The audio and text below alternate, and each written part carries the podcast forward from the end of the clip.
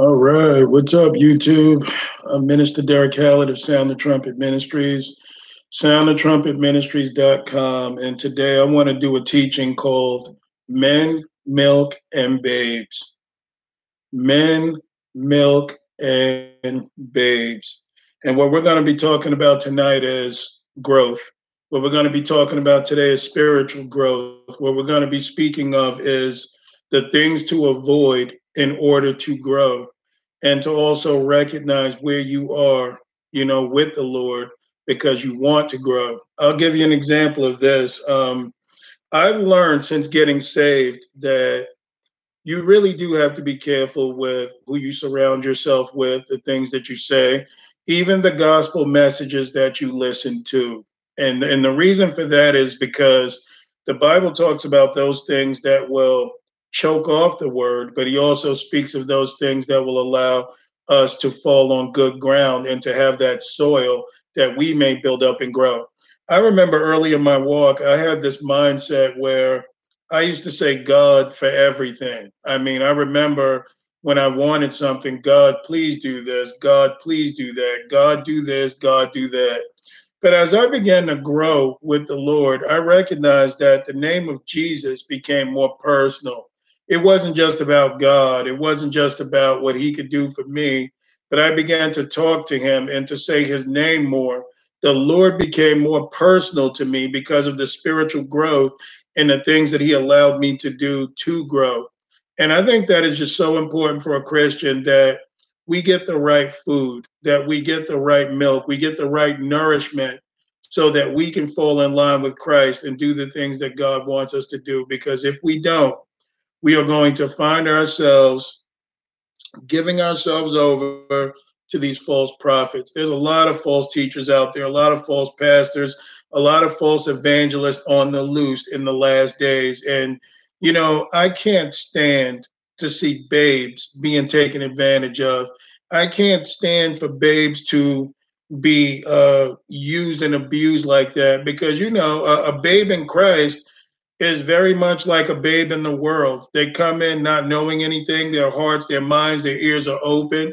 They know that they need change, they know that they need a savior, and they think that everybody that they come into contact with that is in the church or those that are professing the name of Jesus, that they are those people that are supposed to be, you know, good people. But as you grow in this thing and as you get full of the spirit and as you get discernment by the Holy Ghost, you begin to recognize that there are lots of things that people can say. There's a lot of smiles that don't mean much. You know, there's a lot of, you know, joyful or so called joyful tears. And you can hear pastors say the word love until it's dripping from their lips like syrup. But the thing is, is that you begin to know that everything that calls itself a Christian is not a Christian you begin to know that everyone that proclaims the love of Christ is not of Christ. Jesus said that there would be many that will profess me with their lips, but their hearts are far from me. What causes you and I to get stagnant and to not grow is because we stop seeking the relationship in the words of Christ. We don't pray as much as we used to. We disconnect from the vine. And when things like that happen, we can be deceived. When I started out in this thing, I mean, there's a lot of people that were deceivers that were out there, but it's just so funny how the Holy Ghost of God guided me through all of those people to tell me what their strengths are and what their weaknesses were. Now, if you obey the Spirit and you don't get yourself caught up in the personalities, you can actually have this with God. God will actually take you through. He'll never let you sit in arena deceived. Even if you are, it won't be for long. God will usually pull the sheets off of them to show them who they are, to show you who they are, so that you can grow and become a right Christian in Christ. But what happens? A lot of people get absorbed in their feelings, a lot of people get absorbed in personality worship, and they stay in places they probably shouldn't. They listen to doctrine that they probably shouldn't. They have no discernment and understanding of where the big bad wolves are and where the true Christians are. And because of that, they get ripped to pieces. They stop growing. They become arrested in their development. Why? Because they have been weaned away from the breast. They did not get the milk and the nourishment and the things that were necessary for growth. You also see another kind of people. You see those that come into this thing wanting to present the gospel, not knowing what the gospel is. And they'll give you their best efforts on what they believe the gospel is. But really, what they really should be doing instead of preaching the gospel is desiring the sincere milk of the word so that they may grow. So that's what we're going to be talking about tonight. We're going to be talking about maturity. We're going to be talking about growth. We're going to be speaking of immaturity. We're going to be speaking of babes. And we're going to be speaking of the things that we need to do with babes and allow ourselves to grow and not stay babes. His sister Sarah.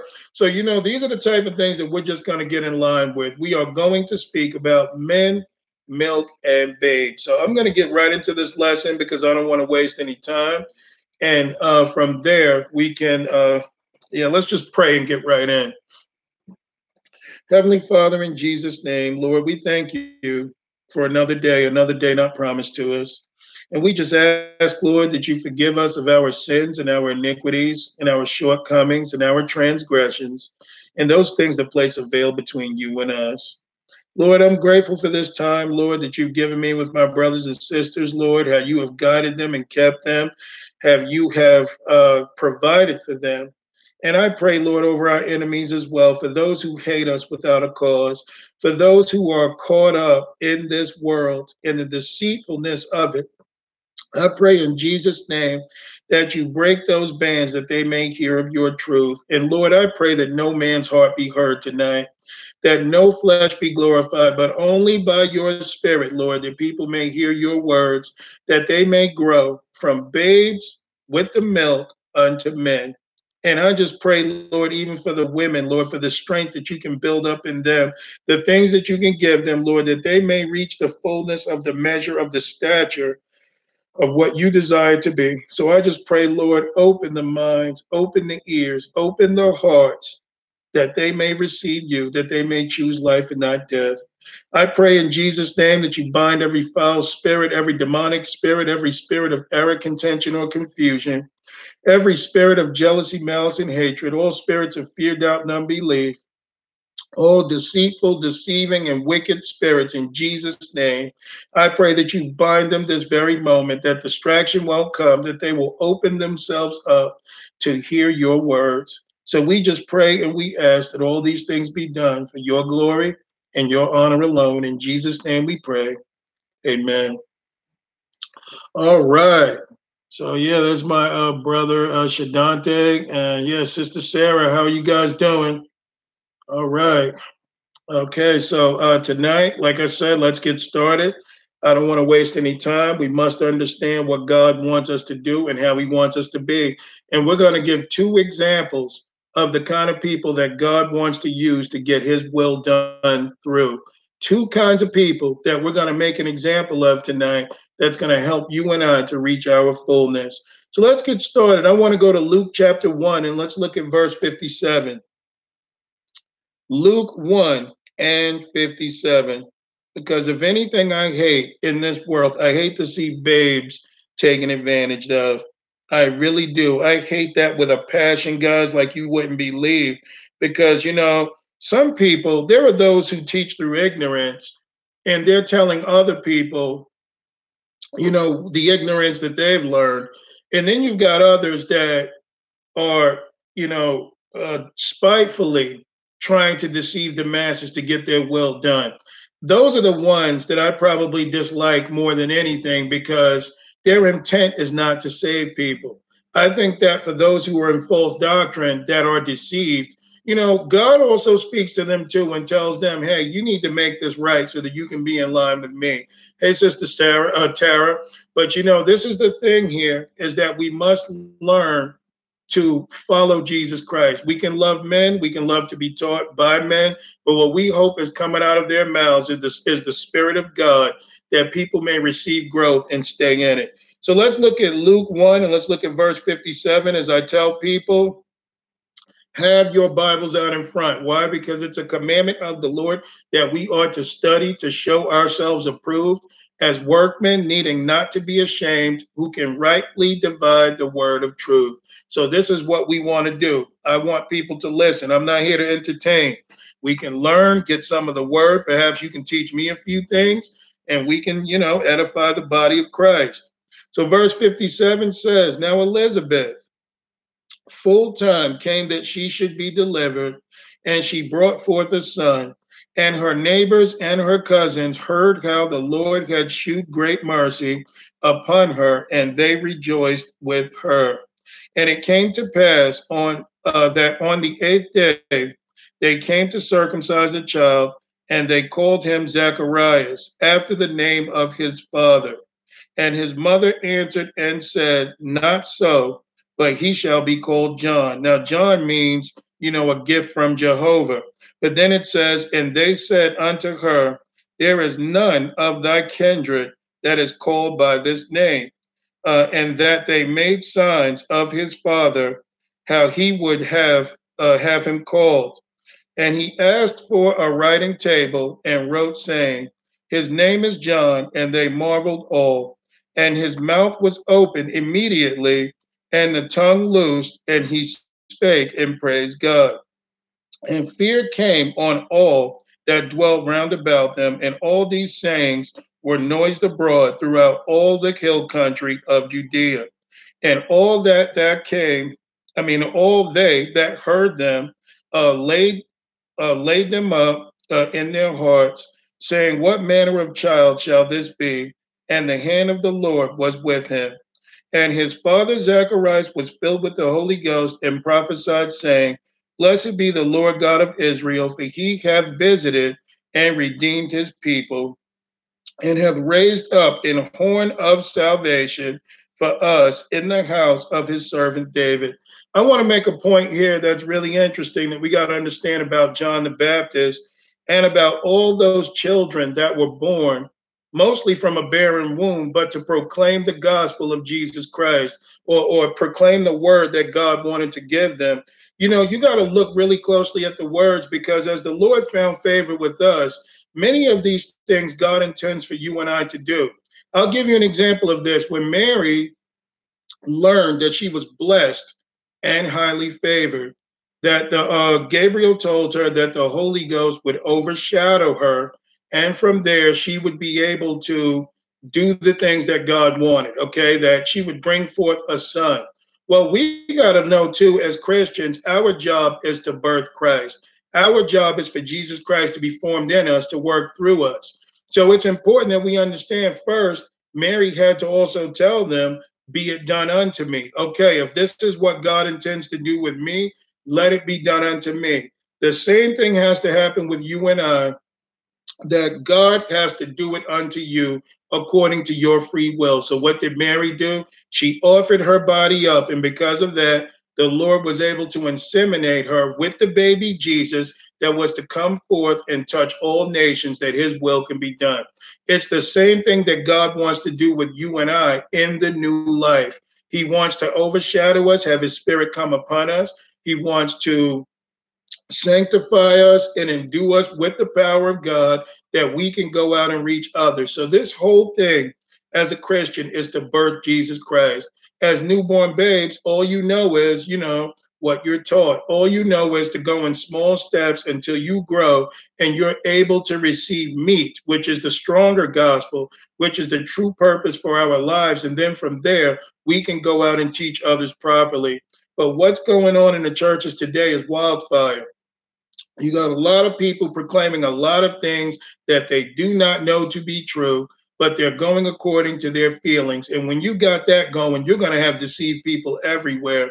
And this is why we need to be taught. This is why we need to be sat down and we need the sincere milk of the word. Why? So that we won't grow ahead of our time and we won't grow behind our time, but we will grow in accordance with what the Spirit of God is showing you and I.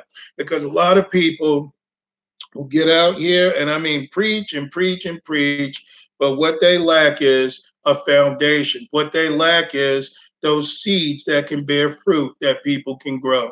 A lot of people will come with the real hard stuff and they'll just come out with, you know, uh, the New World Order and death and, you know, all this other stuff. And yeah, you can kind of scare people. And there's nothing wrong with telling people the truth, but you want to anchor them in the word of God. So as they receive the word, they grow spiritually and they can handle what's coming. Why?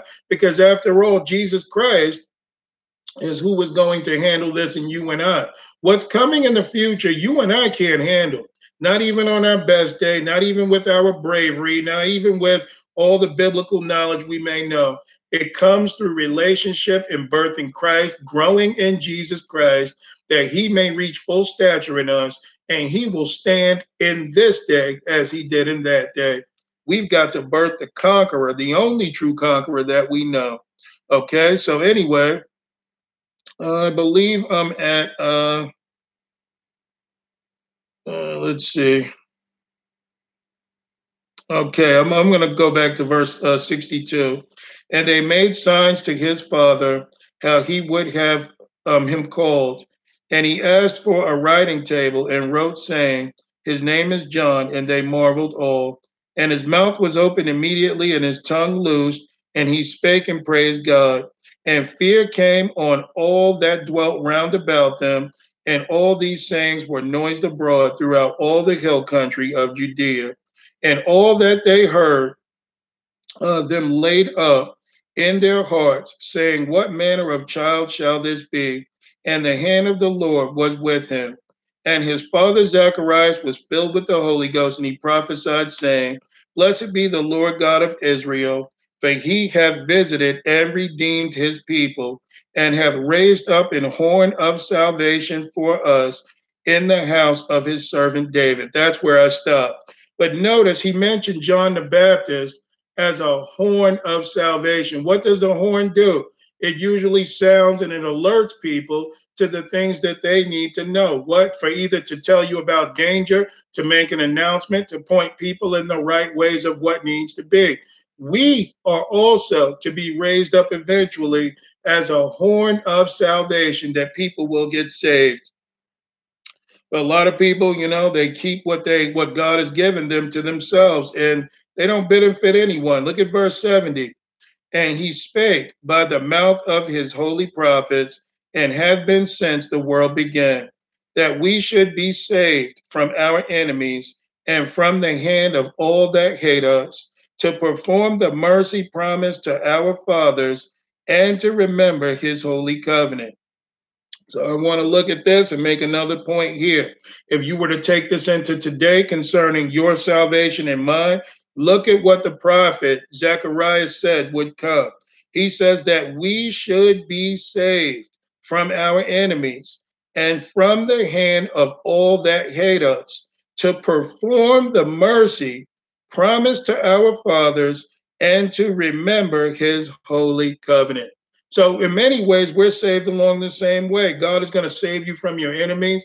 He takes us away from sin, those that mean us harm, those things that mean to bind us, and then he frees us only to do what? To perform his mercy promised by, um, I mean, to our fathers and to remember his holy covenant.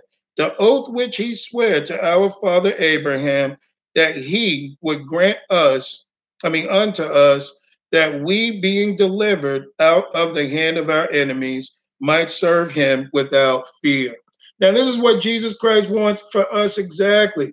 The Bible tells us that the fear of the Lord is the beginning of all wisdom and understanding. He didn't just free us so we can lay up on a beach, He sets us free that we may serve Him, serve God without fear, in holiness and righteousness before Him all the days of our life.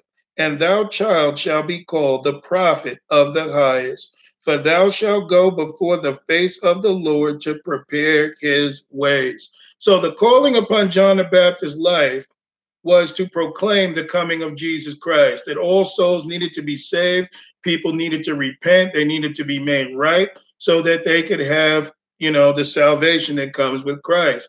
You and our job today has never really changed from his. We are to tell people to repent, to find Jesus Christ, to grow in grace and to let people know that he's coming back to judge the world. So we need to be made right.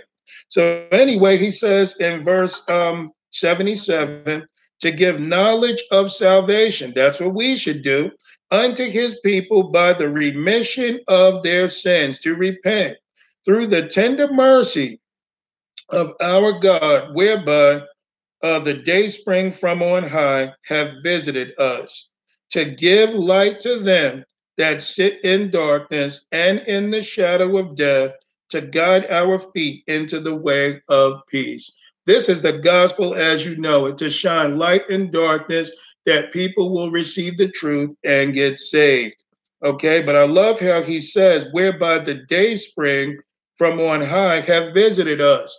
This goes perfectly in line when Jesus said that those who believe in him, as the scriptures have said, that out of our bellies will flow those rivers of living waters. Now we got to ask ourselves something that do you think it's in God's interest for us to stay exactly where we are, where we are in our walk right now?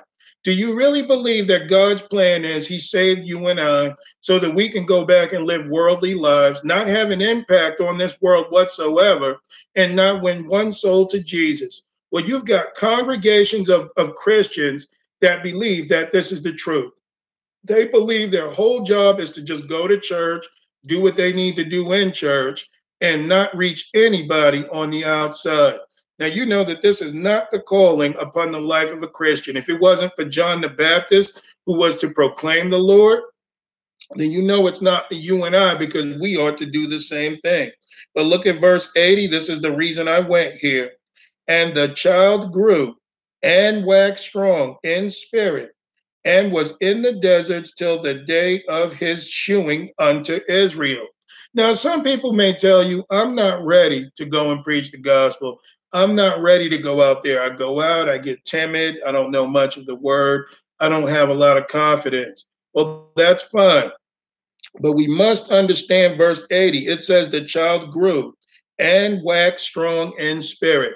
So when the Bible tells us not to frustrate the grace of God, not to grieve the Spirit of God, not to quench, um, you know, the Spirit, is because this time of grace is to grow closer with Christ, is to draw nearer to Him, so that we may grow and wax strong in spirit.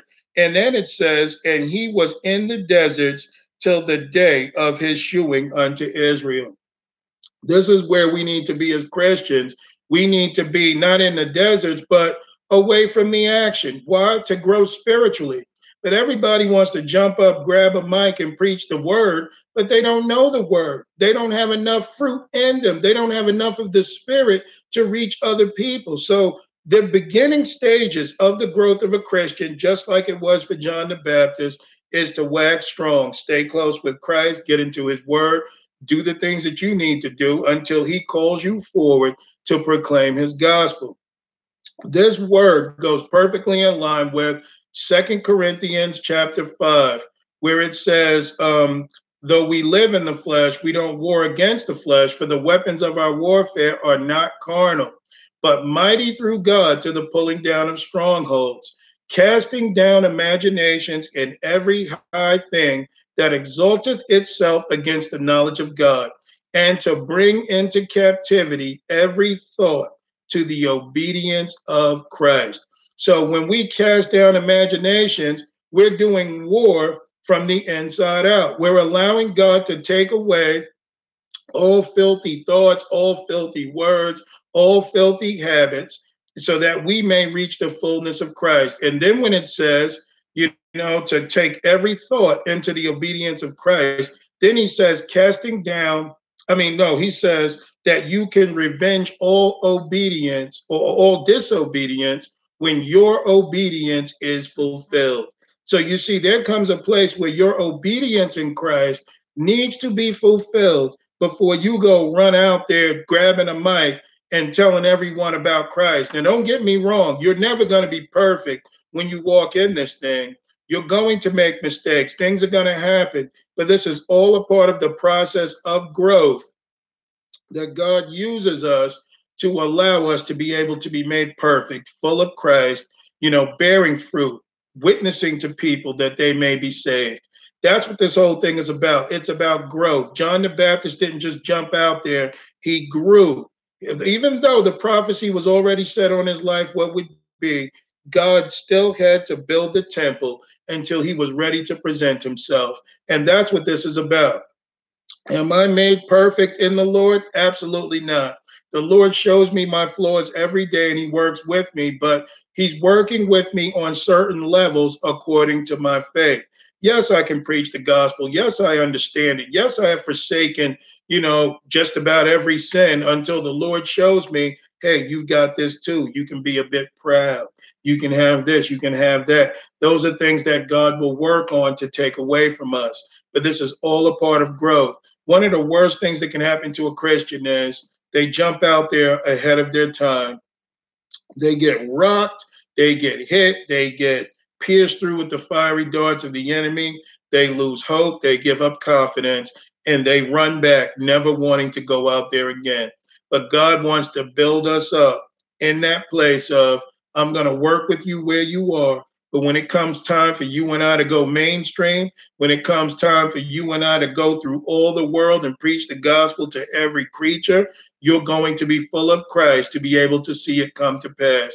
This is why we need the milk of God to be able to grow in spirit, that we may have the meat and then we can be exactly like Jesus Christ wants us to be. Many people that have forsaken this process are stunted in their growth. You know, they got saved, the Lord came and saved them, and they ran right past Jesus right into religion and they'll sit there for the next 40 or 50 years, never growing in spirit, never hearing anything more than the gospel that they're hearing because they've appended themselves to personalities and they will lay there and rot away.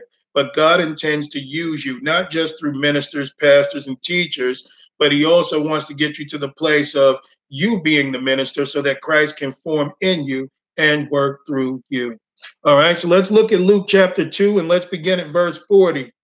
Luke chapter 2 and verse 40. If anybody has uh, any questions, please put them in the, in the uh, message box. I will try and answer them as we go along. Why? Because with all we get, we get understanding, as the Bible says. What good is this word to me if I can preach it, but not be able to explain it, but not be able to bring it to a place of simplicity that people might get it?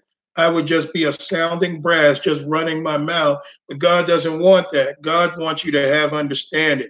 And that's one of the amazing things about Jesus is he had the wisdom that even a Pharisee could pick up, but he could also bring it to the place of even a child would understand it.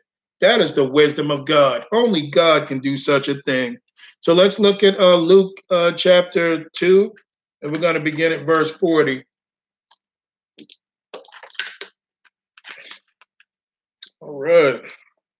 Luke 2, look at verse 40. It says, And the child grew. Who is this? This is Jesus Christ. And waxed strong in spirit, filled with wisdom, and the grace of God was upon him. Now, notice the grace of God was upon Christ. This was meant for Jesus Christ himself to grow. The devil tried to kill Jesus right out of the womb. No, that's why they had to flee the place of their birth so that Jesus can grow. Notice when Jesus went and preached the gospel, he was 30 years of age. So he had already been around the world, you may as well say once. And once he turned 30, he severed all ties with the world and went according to everything that his father said to do. And anyway, verse 41 says, now his parents went to Jerusalem every year at the feast of the Passover. And when he was 12 years old, they went up to Jerusalem after the custom of the feast. And when they had fulfilled the days as they returned, the child Jesus tarried behind in Jerusalem, and Joseph and his mother uh, knew not of it. But they, supposing him to have been in the company, uh, went a day's journey and they sought him among their kinsfolk and acquaintances. And when they found him not, they turned back again to Jerusalem seeking him. And it came to pass that after three days they found him in the temple, sitting in the midst of the doctors, both hearing them and asking them questions. Guys, I'm I'm one of those guys. I like to count. I like to count numbers in the Bible. Notice it was after three days that they found Jesus. This is in line with the death, burial, and resurrection of Jesus Christ. He was three days in the ground, raised on the third day, and from that point, he made it possible for you and I to have the Spirit. And where did they find Jesus? In the temple. What is the temple today? It's you and I. We are the temple of the living God. But notice, after three days, they found Jesus and he was sitting in the midst of the doctors. He was hearing them and he was speaking with them. And he was asking them questions. Verse 47 says, And all that heard him were astonished at his understanding and answers. And when they saw him, they were amazed. And his mother said unto him, Son, why hast thou thus dealt with us? Behold, thy father and I have sought thee sorrowing. Sorry, guys. Thy father and I have sought thee sorrowing. And uh, he said unto them, How is it that ye sought me? Wist ye not that I must be about my father's business? So even young Jesus, at the age of 12 years old, went out and preached the gospel. What age God deals with you doesn't matter. It's all about a willing vessel that is willing to receive and to do. Now, was he raising the dead here? Was he casting out devils? Was he walking on water? Absolutely not. But he told his mother, his earthly mother, that how can you be, how can you look for me? Why are you looking for me? You know, don't you know that I must be about my father's business? So even a young Jesus that was waxing strong in spirit and in wisdom knew that his whole purpose of being here on this earth was to be about his father's business. This is what we must learn about ourselves in growing in Christ because God wants us to be about his business, but we tend to get into our own business, the wisdom of the world, the things that we can have in this life, the things that we think ministers and teachers want from us. We've got to seek God to grow strong and to be used of him. Jesus was not going to wait, okay, until he was 30 years old to make his impact on the world. Yes, he was being used of his father, but he was growing every single day with the Father. That's a beautiful thing for you and I so that we can be about our Father's business. Verse 50 says, And they understood not the saying which he spake unto them.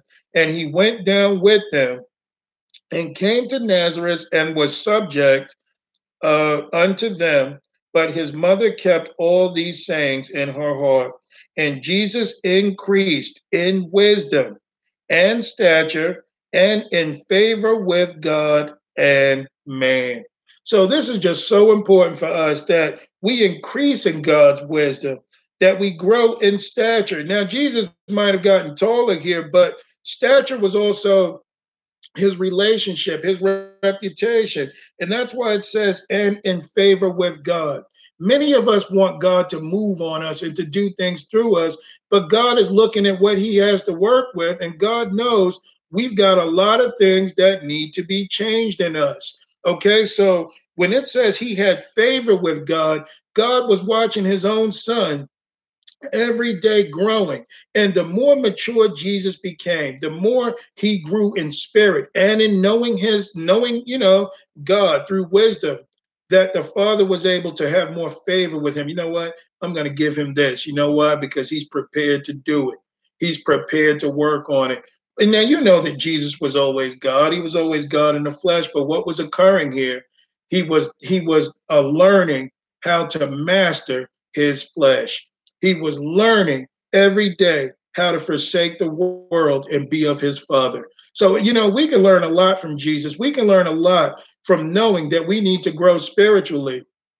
A lot of people believe that this is all there is to a Christian's walk, but I'm here to say that unless we reach the fullness of Christ, okay, then we are not completed our mission. And I'm going to back all this up by scripture because some people may say he's preaching words, he's trying to push heavy burdens.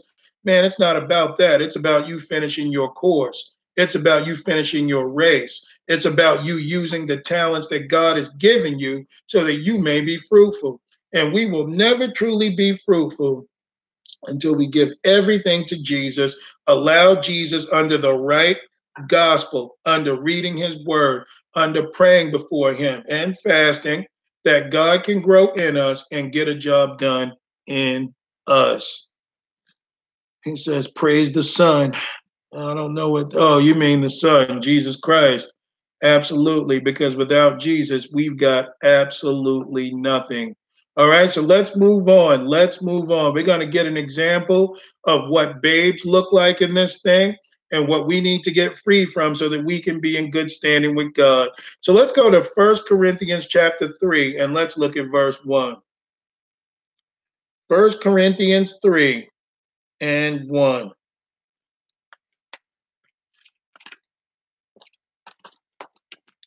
Thank you, Jesus.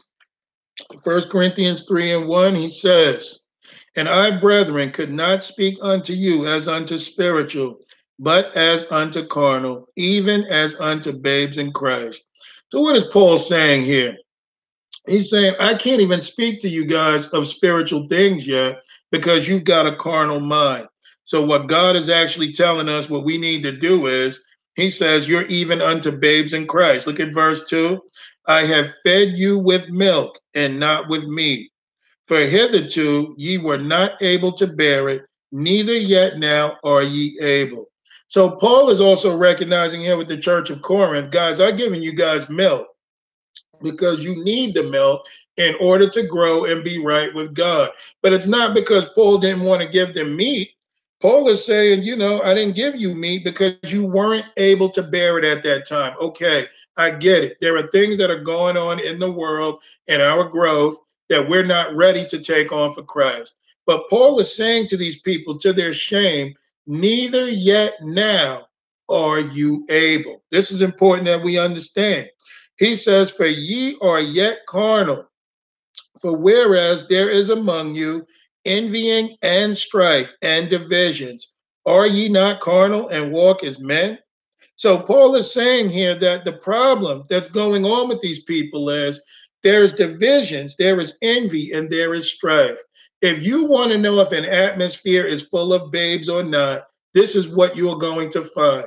You're going to find some people that will be able to submit to the word of God, and you're going to find others that will not be able to submit to the to the word of God because they're babes. When they see a brother or sister doing something in the Lord, they are going to try and tear it down.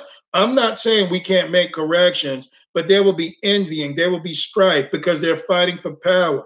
It's the same thing that you see babes do where someone may have a, a, you know a baby may have a rattle in his hand or he's playing with a toy. And he'll put the toy down walk away and be disinterested and go into something else. And then he'll see another baby pick up the toy and start playing with it. Then all of a sudden this babe runs back wants to grab the rattle or whatever toy they have and they're fighting back and forth no it's mine give me give me stop this is what babes do I'm not trying to be funny, but you see, anytime you get strife and you have envying and it causes division, it's because you've got a bunch of immature people in the gospel or around the gospel because we're all meant to edify one another and to grow spiritually and to get in line with what God wants. But we're going to find out the problem here. Why is there envying? Why is there strife? Why are they still babes when they should have given everything over to Christ. Let's see. So let's look at verse 4. And while one saith, I am of Paul, and another, I am of Apollos, are ye not carnal? Who then is Paul and who is Apollos, but ministers by whom ye believed, even as the Lord gave to every man? I have planted Apollo, I have planted, Apollos watered, but God gave the increase. So here's the problem. The problem is this is personality worship going on in the church. Instead of people giving themselves over to Jesus, what you're finding is that there are people here that are just loving their pastors or they're, you know, loyal and faithful to their church. This is why you have Catholics. This is why you have Methodists. This is why there are Jehovah Witnesses. There are Mormons. There are Pentecostals. There are Charismatics. There are Baptists. You know, there are all these different groups, Lutheran, because there's no such thing as denominations. You either believe what the Word of God says or you don't. We are supposed to be one body, fitly joined together, believing and minding the same things. As Philippians 2 says, there shouldn't be division. When the Word of God speaks, we should all be able to submit. But babes, you know, in many cases, through immaturity, have ulterior motives. They cling to the wrong things instead of clinging to Jesus Christ. That's why I tell people within this ministry and those that listen in what they need to do is focus on Christ. What they need to do is focus on the things that Jesus tells us to do. They need to maybe go to some good pastors and teachers, hear and listen, but the goal is that you may be strong in Christ and do the things that the Lord says. All right, guys. Well, this is kind of what we're talking about. And I think what people don't understand is that the enemy will try and do things to take your sight off of God. Okay, we know that Jesus Christ is the Son, and that's what we need to stay focused on the S O N. Okay, now when it mentions the Son in the book of Psalms, the idea was that God, like Jesus Christ would do, would light up the world. It doesn't mean that Jesus is the son of the SUN. He is like the SUN, or the SUN is representing of him because he shines light on a dark world. That's what that's about, guys. So do not get into arguments and debates because the devil himself is going to try and pull you from this teaching because they want to take away their sincere milk that God intends for you and for you and I to have that we may grow. Okay. The Lord just directed my attention to that.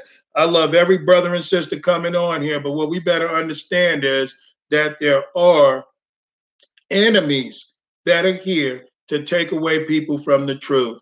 But guys, pay attention to what's being said here. So don't give yourself over to personalities.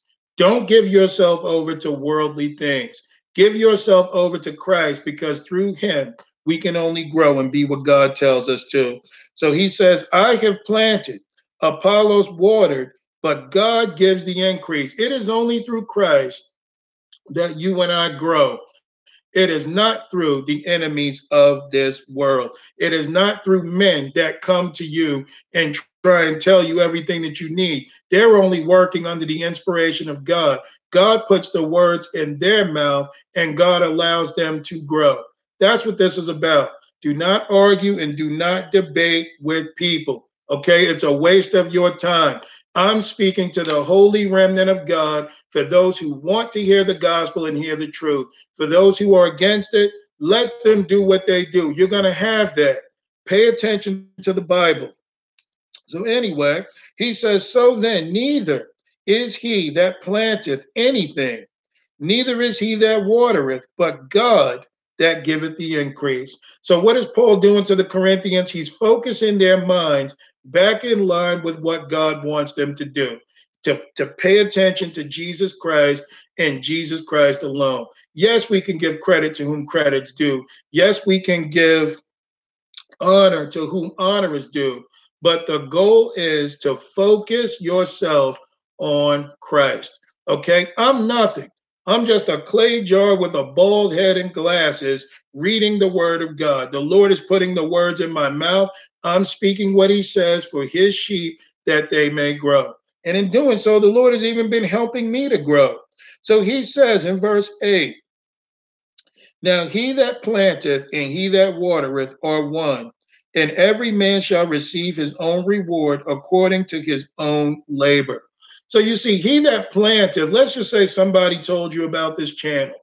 Okay, someone says, hey, man, you need to give your life to Christ, and there may be a good minister. Hey, you need to hear this guy. You need to hear Sound the Trumpet Ministries. Let's just say that's the case. And we go and we'll begin to listen to that, you know, and you might hear me on here speaking.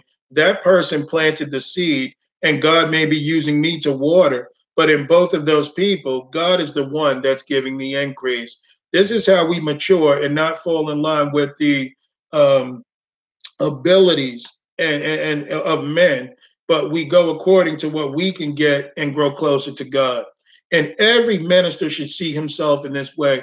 Any minister seeking attention or wanting people to know, yeah, they got it from me and all this other stuff, that's a babe because babes seek attention for self. But when you grow and mature, your job is to talk to people about, you know, Jesus Christ. That's what our job is. When you mature in the world, you begin to take care of people like your children, your family, things like that, but you're not paying attention to the things of this world. Okay. You're not trying to take a lot for yourself. Any woman knows this who has children. Once she's pregnant and that baby is born, her life is now ended and her life is for that baby. Well, it's the same thing with you and I, where we need to sacrifice things up that we fall in line with the Lord. That's what this is about. That we can grow in Him, give Him the glory, and become an ambassador for Christ. Never get caught up in personalities. I tell people when they speak against me, I tell the people in the ministry, do not defend me, defend Jesus Christ. Okay? Because the truth will be known one way or another. You don't have to extend yourself and go out to try and gain favor with people or try and get people to see it your way. The truth in Christ will reveal everything. You told them that's the only responsibility you got. Everything else from that point on is up to them. We don't become the kind of people we are in this world because of the parents we have. That may play a role in it, but it's whether or not we seek their wisdom and their truth to live as them. A lot of good kids have come out of really bad homes, you know, and, and the grace of God you know, was able to be extended to them. But it's all a part of will they receive that bad advice or will they go forward learning of good advice to do what God says? It's the same thing with the child of God. One that wants to grow in spirit and receive God is going to pay attention to the words of God. Anything outside of that, they're going to find themselves going to personalities, going to false doctrine, falling away, backsliding, doing the things that they do because they refuse to allow themselves to be raised of the Lord. And I'm not speaking bad of anybody on this channel tonight. I just want people to understand we can't afford to fight with people today. We know that there are babes in Christ, man. Who cares what they think or what they say? Our job is to do what God says. You know, we've got the new world order coming. We've got wickedness in every place and all sorts of things going on. Let babes be babes and grow in grace to grow stronger with Christ. You know, you got to know these attacks are coming, guys, so we don't get caught out there with this stuff. We got to be wiser than that because this is what the Lord is calling us to do. Let's go to First Peter chapter 1. You got nothing to prove, Christians. God saves his holy remnant and he tells them the truth that they may receive it. I've got a teaching coming up wisdom is justified of her children, you know, because you can't tell people things and expect people to do them. People are going to do and believe what they want. That's why I love that Jesus said, Wisdom is justified of her children. You want to know if it's true, you want to know if it's authentic, then do it. And if it's real wisdom that comes forth from God, then these things will spring forth in your life. But if you don't do it, hey, man, wisdom is justified of her children. I've got nothing to prove to you.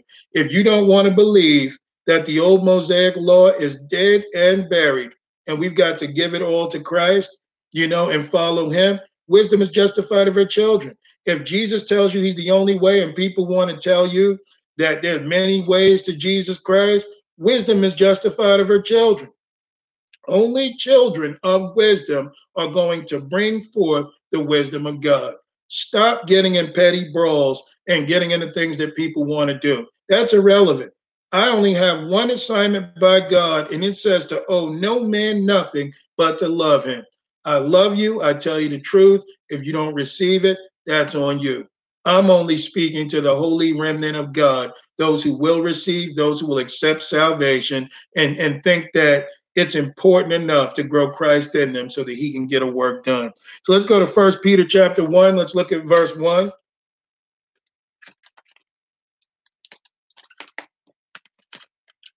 Uh, Amen. Praise the Lord. First Peter 1 and 1, Peter, an apostle of Jesus Christ, to the strangers scattered throughout Pontus, Galatia, Cappadocia, Asia, and Bithynia, elect according to the foreknowledge of God, the Father, through sanctification of the Spirit, unto obedience and sprinkling of the blood of Jesus Christ, grace be unto you and peace be multiplied.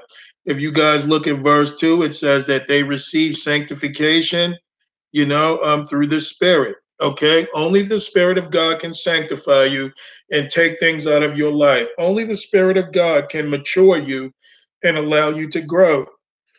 Ooh, verse 3 Blessed be the God and Father of our Lord Jesus Christ, which according to his abundant mercy hath begotten us again unto a lively hope by the resurrection of Christ Jesus from the dead, to an inheritance incorruptible and undefiled, and that fadeth not away, reserved in heaven for you, who are kept by the power of God through faith unto salvation, ready to be revealed in the last time, wherein ye greatly rejoice, uh, though now for a season, if need be, ye are in heaviness through manifold temptation, that the trial of your faith, being much more precious than of gold that perisheth, though it be tried with fire, might be found unto praise and honor and glory at the appearing of Jesus Christ. So, as Christians, we've got to go through things, we've got to experience things, we've got to be tried in fire that we can bring forth Jesus Christ. I know a lot of people like to take away um, hell from their ministry. They don't want to talk about it. It's not a popular doctrine, but you know something? Jesus talked about hell more than he ever talked about heaven for a reason. I think we need a balanced diet of what God tells us, you know, is necessary, like in having, you know, the positives and the negatives. That's how you get power. If you look at any battery, it's going to have a positive and a negative charge.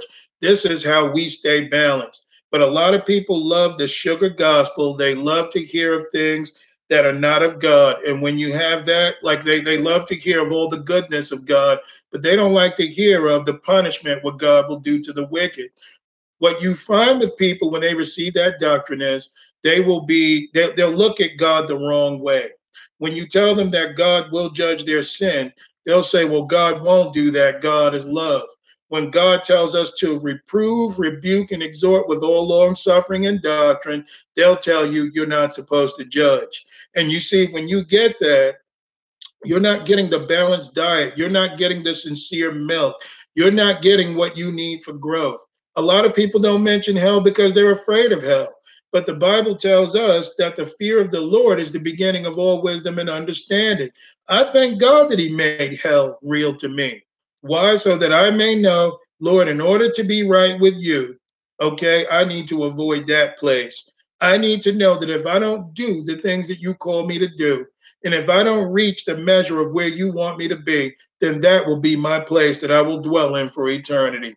So you see, hell does have some great points. Hell tells us that we can't afford to fool around with this life. But if you believe that there is no hell, that there'll be no judgment, that God is just love. You know what? Love is the appeal. Love is is never void of truth. God tells us what we need to know because God's not telling you about hell to scare you. God's going to burn this whole place up. So you see, as as newborn babes in Christ, we need a balanced diet, like any growing child, like any child willing to bring forth Christ. You've got to feed on the gospel that Jesus Christ taught to the world. Okay, this is how we grow. So anyway, he says um, in verse 8, he says, Whom having not seen, ye love in whom, though now uh, ye see him not, yet believing ye rejoice with, with joy unspeakable and full of glory, receiving the end of your faith, even the salvation of your souls, of which salvation the prophets have inquired and searched diligently, who prophesied of grace that should come unto you. Searching what or what manner of time the Spirit of Christ, which was in them, did signify when it testified beforehand the sufferings of Christ and the glory that should follow. You guys hear that? Let's look at this again. And she said, God is tough love, Sister Sister Tara. Absolutely. Why? Because in order for us to be made right, the importance of tough love is that you may be able to bear the wickedness that is going to come your way. But guys, look at this again in verse 11.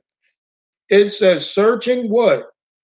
Or what manner of time the Spirit of Christ, which was in them, did signify when it testified beforehand the sufferings of Christ and the glory that should follow.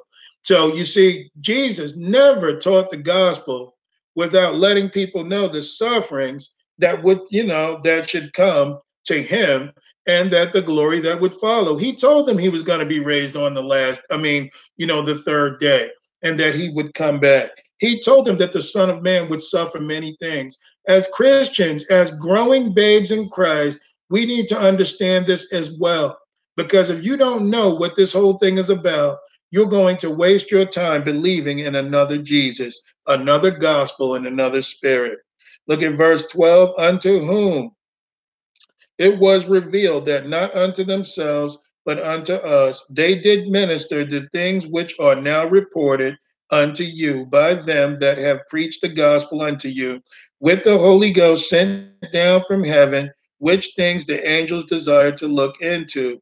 Wherefore, gird up your loins on your mind. I mean, gird up the loins of your mind, be sober, and hope to the end for the grace that is to be brought unto you at the revelation of Jesus Christ, as obedient children, not fashioning yourselves according to the former lust in your ignorance. So he's talking about that we are to go after this hope, this grace, this salvation that the Lord promised. But he says not to be as children of the past or to be obedient children, but not to fashion ourselves according to the former lust of ignorance. So we need to tell people also about the things that need to be pushed away, that we need to forsake sin. Newborn babes in Christ need to know this. You need to repent. When you sin before the Lord, repent, make it right, turn away from sin and walk with Christ. But newborn babes aren't being told this. Look at verse 15. But as he which have called you is holy, so be ye holy for all manner of conversation, because it is written, Be ye holy, for I am holy. And the Bible also says, Without holiness, no man will see the Lord. Here's another interesting point concerning holiness is that a lot of newborn babes will even relate their salvation to watching other so called mature grown ups live their lives. That's why it's important as Christians that we don't only talk about the life, we live it. Because the next generation is only going to fashion itself after the generation that preceded it. We've got to tell these kids or people that are young in Christ the truth that holiness is essential to following Jesus Christ. Because what a lot of newborn babes will do is model themselves after their teachers. Okay, the teacher curses from time to time, so can I. The teacher backslides from time to time, so can I. You know, the teacher is only a Christian when he's in church, so I ought to be the same way. But as newborn babes, we've got to know what we need so that we may grow.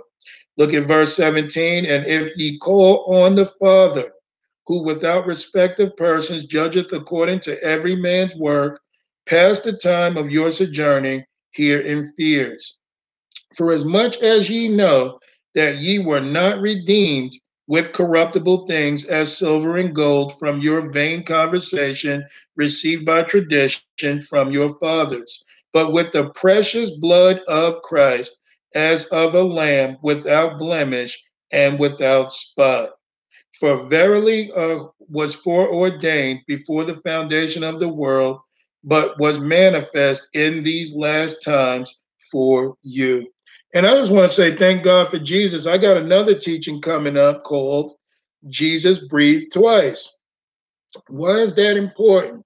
Because a lot of people believe that Jesus only breathed once. I know a lot of people make the argument when I get baptized that um, you know I got the Holy Ghost, and then you got the Pentecostals that believe you only receive the Holy Ghost, you know, through um, you know through seeking God, you know, fasting and prayer, and you know the Spirit pours on them.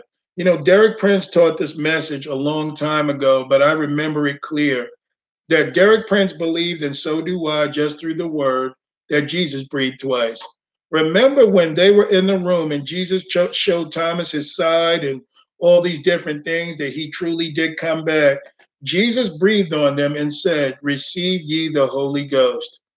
Now, some people would say, okay, well, if they have received the Holy Ghost, then how come they're not speaking in tongues? How come they're not doing the things, you know, that they did in Acts the second chapter? Well, if you make that account, I've got to find the scripture on it, but if you look at that account and you look at what came later with the um, Acts the second chapter, the Lord told them to receive the Holy Ghost twice. The first time received, I do believe that when a person is baptized, that they do receive a portion of the Spirit.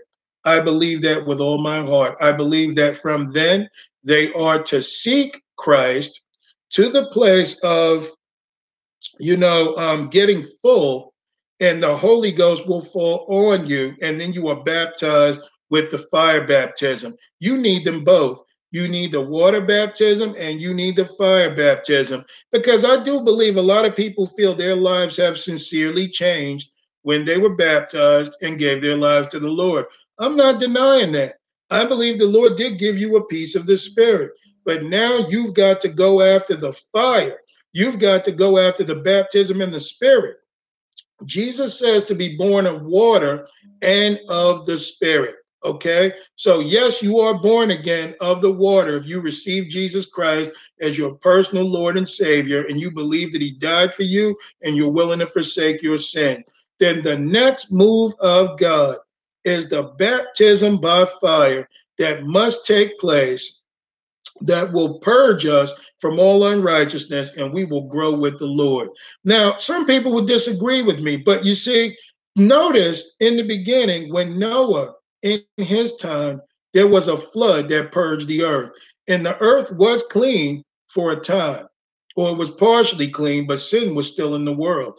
Now, when Jesus comes back to destroy by fire, it will be purged and it will be purged permanently because there will be a new heaven and a new earth brought forth. So you see, the baptism in the Spirit is the completed work of God that we can actually get into the supernatural and understand God in an intimate way or a more intimate way. It empowers you to live the Christian life so that you won't be a sinner, you'll be a conqueror over sin.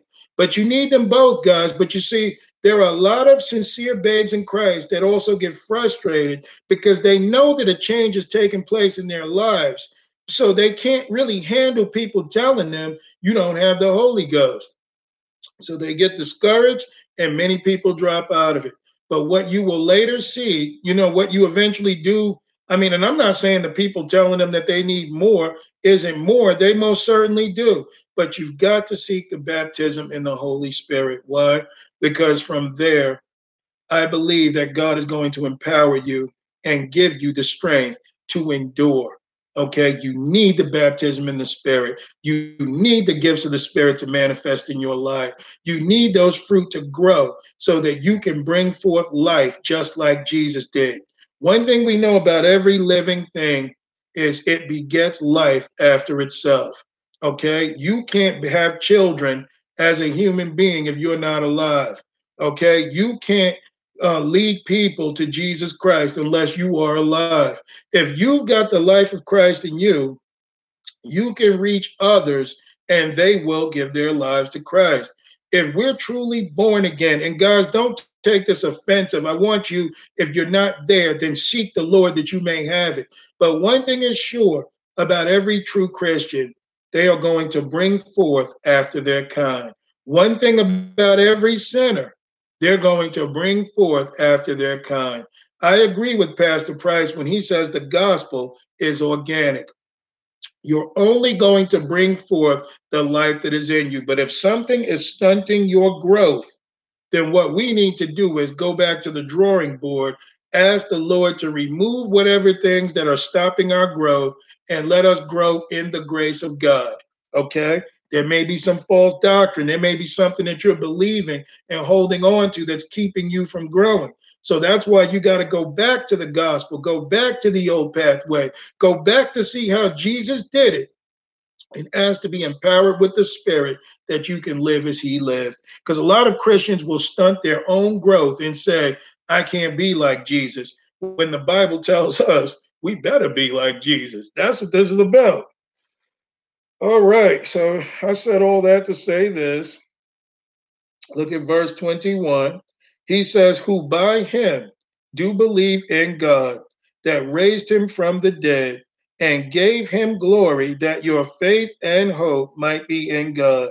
Seeing ye have purified your souls in obeying the truth through the Spirit unto unfeigned love of the brethren, see that ye love one another with a pure heart fervently, being born again, not of corruptible seed, but of uncorruptible, by the word of God which liveth and abideth forever.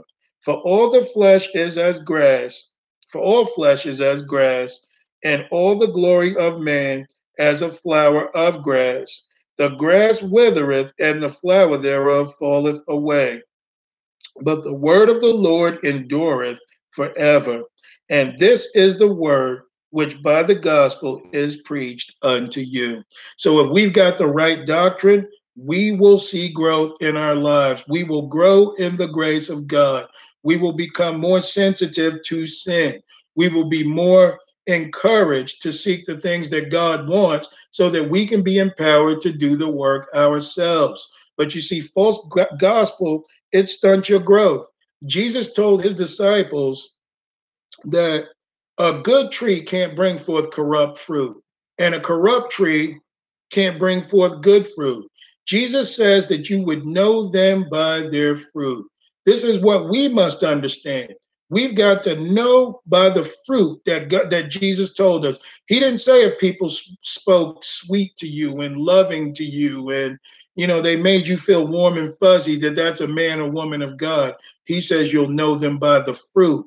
You've got to inspect the fruit. Is this person of God or are they not of God? But you see, if you go in your senses like most babes do, you will be deceived because you know babes walk into church loving and hugging everybody and they think that everyone has their best interest at heart. But babes are going to have to learn you know through the spirit of god and through reading his word how to have our senses exercised. Let's go to no matter of fact i want to go to one more place real quick. Let's go to the next chapter. This is uh first peter chapter 2 and we're going to look at verse 1 there's an important message in here for us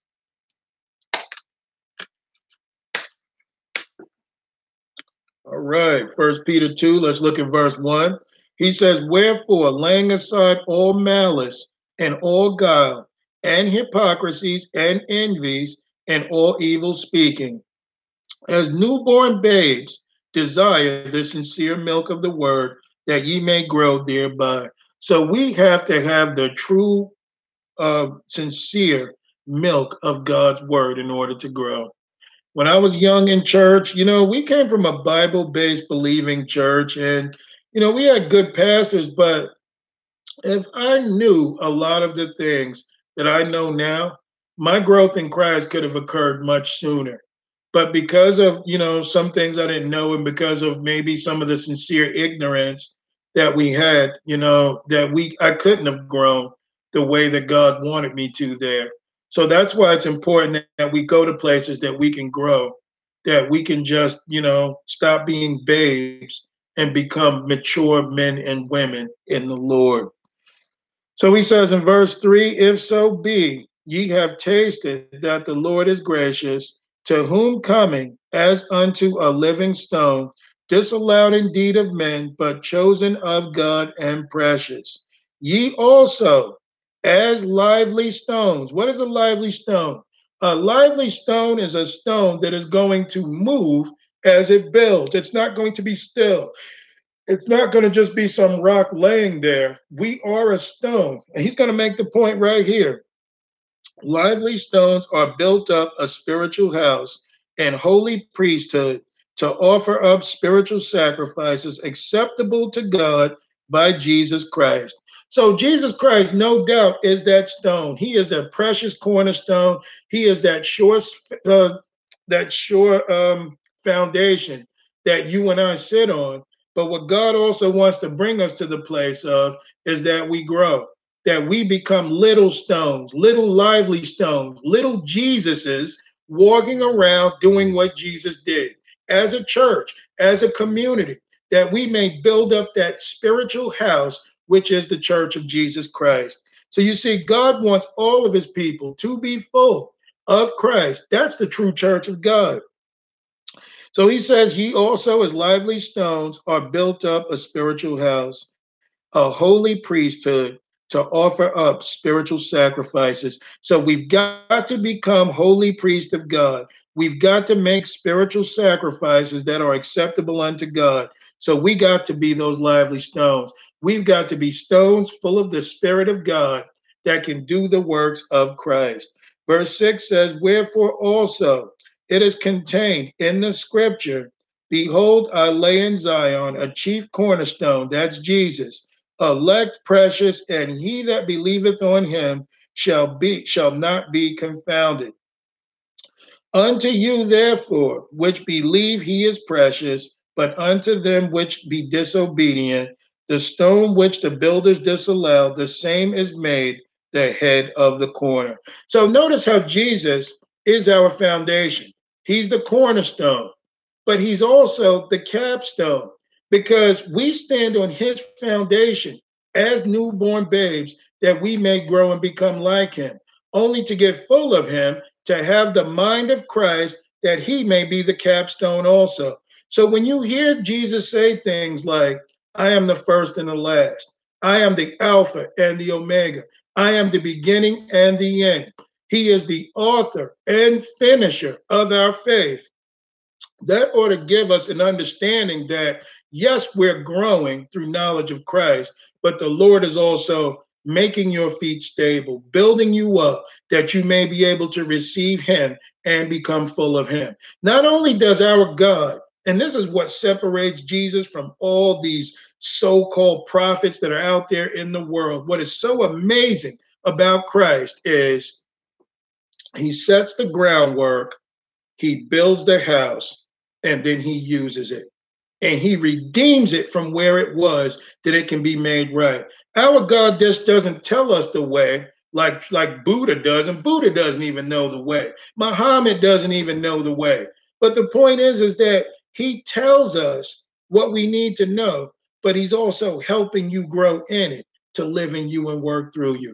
He's, not only telling you the way, he shows you the way, and he did it first 2,000 years ago. This is what the babe needs to pay attention to the growth in Christ. You know, pastors and teachers, it's good. They give you some information. Thank you, Jesus. Thank you for the message. Thank you so that I can grow. But the goal always is and will be Jesus Christ. Man, thank you, Lord. So, anyway, let's move. I want to, because for the sake of time, I want to go to Hebrews chapter 5 and let's look at verse 1.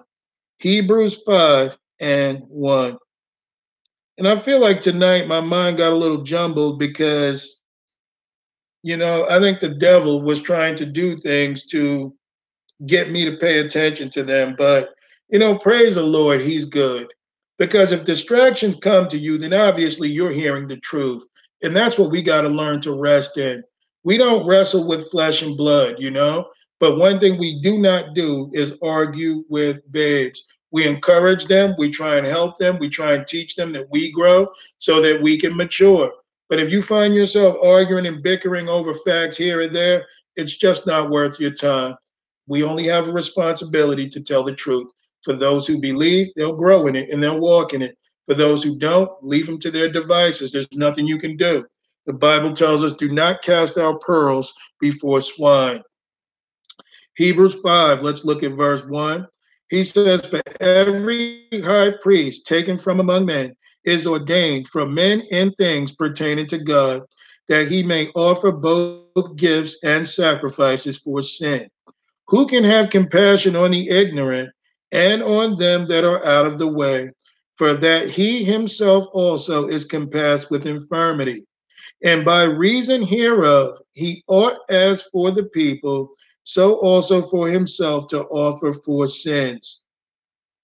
And no man taketh this honor unto himself, but he that is called of God, as was Aaron. So you see, Jesus Christ did nothing but make sacrifices for his sheep. As you and I grow in Christ, we need to start making disciples. We need to start teaching people this word on a personal level that they may grow. Because you see, if you're really of Christ, you can do this too. If you're growing and being built up in the Lord, have experiences. Man, you guys would never believe what my first sermon was like when I went to New York. You know, I was um, nervous and didn't know what to say because why? I was a babe. I, you know, and I'm still, I, I still want to refer to myself as a babe. You know why? Because Christ needs to be fully formed in me that I can obey him on every level body, soul, and spirit. Okay. When I get full, then I can call myself, you know, a true man of God, a true Christian, because a Christian, after all, is like Christ. But you know how many newborn babes believe that Christians are just church people? That's not the calling of God. God wants to live in us to reach other people. Verse 5 says, So also Christ glorified not himself to be made an high priest, but he that said unto him, Thou art my son, this day have I begotten thee. So the Father put Jesus Christ in the ministry, and the Father empowered Jesus Christ to do the will of the Father. We, in turn, have to get full of Jesus Christ that we may do the works of Christ. We don't glory in self. We don't glory in our sermons. We don't glory in our accomplishments, how many people we led to the altar. No, we give the glory to Jesus Christ because that's the only reason that he put us in ministry. So he says in verse 6 And he that saith also in another place, Thou art a priest forever after the order of Melchizedek. Where is this? This is Psalm 110. Okay. Who in the days of his flesh, when he had offered up prayers and supplications with strong crying and tears unto him that was able to save him from death, and was heard in that he feared though he were a son, yet learned he uh, yet learned he obedience by the things which he suffered. So, guys, we're talking about Jesus Christ here. Do you hear what he says? Look at verse 8.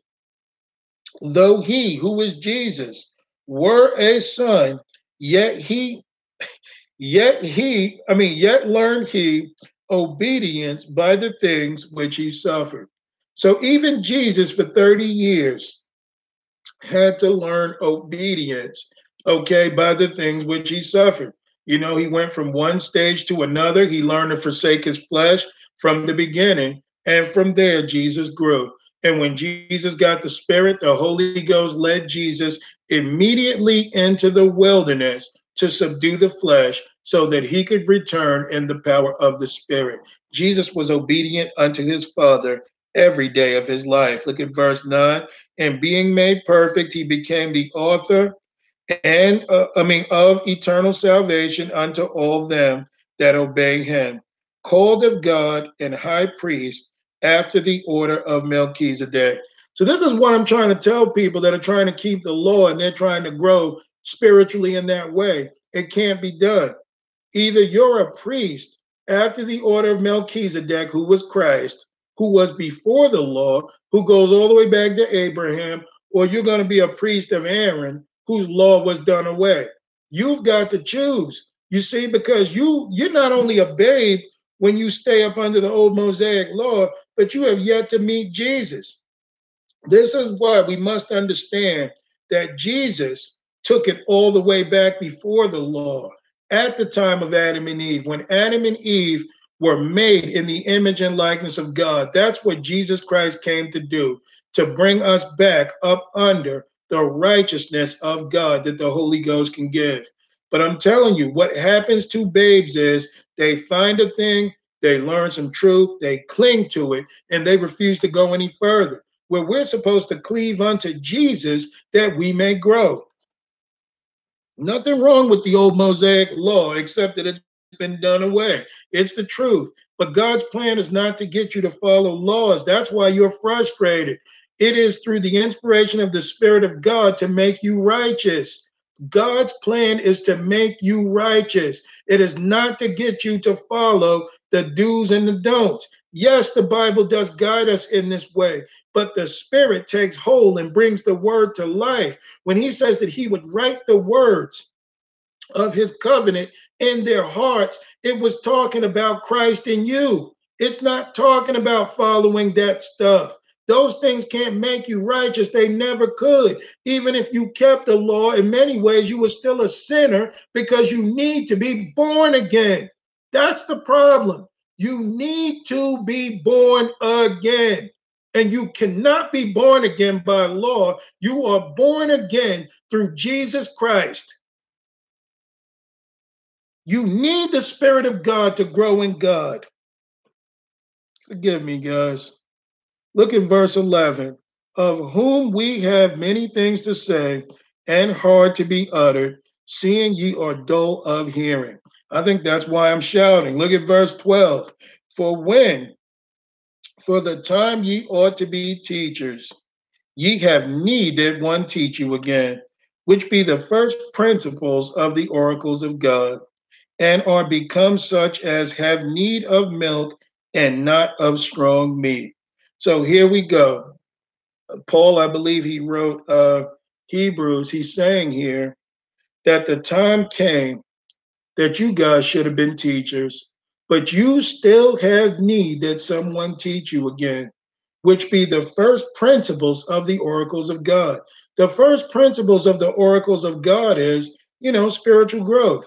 To, to find a minister or someone or get into your word with the Lord and you know, the teachers will help you to have a better relationship with Christ. But these people have need that someone teaches them again. There's nothing wrong. I still listen to teachers, guys, okay? What I'm speaking of are those who can't act, can't do a thing, can't even think for themselves unless their teacher tells them they need to say it. Having no relationship with Jesus Christ at all. That's what I'm talking about. But he says they these guys still have need of milk and not of strong meat. So he's given them milk, and instead of them growing to the fullness of the stature of Christ with the milk, what they're doing is they're going back to, you know, needing more help and support. They still have need that someone teach you. They have not come to the knowledge of the truth that Christ in you is the hope of glory. So look at verse 13. For everyone that useth milk is unskillful in the word of righteousness, for he is a babe. A lot of pastors will preach for 30 years grace and mercy, but they won't take you to the meat. They won't tell you about spiritual war. They won't tell you about Christ. They won't tell you to go further with Jesus because that's all they have. And what does Paul call them here? Unskillful in the word of righteousness. You know why? Because they are babes. There are lots of babes in the pulpit today. There are lots of babes that don't know which end is up. They learned a little something and they ran with it. And because of that, a lot of people, you know, will stay there not knowing, okay, I've learned from you. Now I need to branch on and move closer to Christ. But you see, the worst thing you can have is a babe teaching the gospel because a babe can only give you what he knows. He can't show you more than that. And that's why we've got to let the Spirit guide us in who to hear from, who to learn from. It says in Jeremiah 3 that the Lord says he will give you prophets or pastors according to his heart. God doesn't intend for his people to be ignorant. We become ignorant by not, you know, following the Spirit of God and just hearkening unto men. So this person is a babe. When you can't teach more than milk, you know, then you you can't get to the word of righteousness. Look at verse 14. But strong meat belongs to them that are of full age, even those who by reason of use have their senses exercised to discern both good and evil. Why we fall into deception, why we go into places that God never called you and I to go into, is because we have not had our senses exercised to discern both good and evil. That's what the meat is for. The meat is to grow Christ fully in you to the place of performing what Jesus said to do. But we can't perform and do what Jesus says if we don't know which end is up. That's why we must have the sincere milk first, and we must grow in the grace of God, in the Holy Spirit, that we can reach the fullness of Jesus Christ. That is what it's about.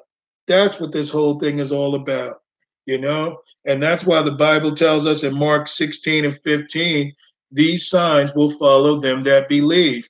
In his name, they will cast out devils. They will speak with new tongues. They will take up serpents. If there be any deadly thing, if they drink any deadly thing, it won't hurt them. They shall lay hands on the sick and they shall recover. That's what you call a true believer, the fullness of the measure of the stature of Christ. If we're not there yet, let us pray to the Lord that He may give us these things. But we got to get to the place of eating meat. We got to get to the place of a mature diet, hearing the real gospel, not being offended by what the Bible says. Because you know what? There isn't a time that I read this Bible that there are times I get offended from what's being said. But you know what the goal is? Jesus Christ in me. I don't care where I have to go. I don't care what I have to do. I don't care, you know, what comes my way. If I'm truly going to follow Christ, then I'm going to go according to his word. I don't need to hear how much the Lord loves me. Okay. I want to experience that through the saving power of Christ, through a relationship with him that I may grow with him and get the fullness of Christ. You see the difference? A babe wants to be told how much he is loved. A babe wants to be told, you know, all sweet nothings, man, just show me love because babes can't bear it. That's fair.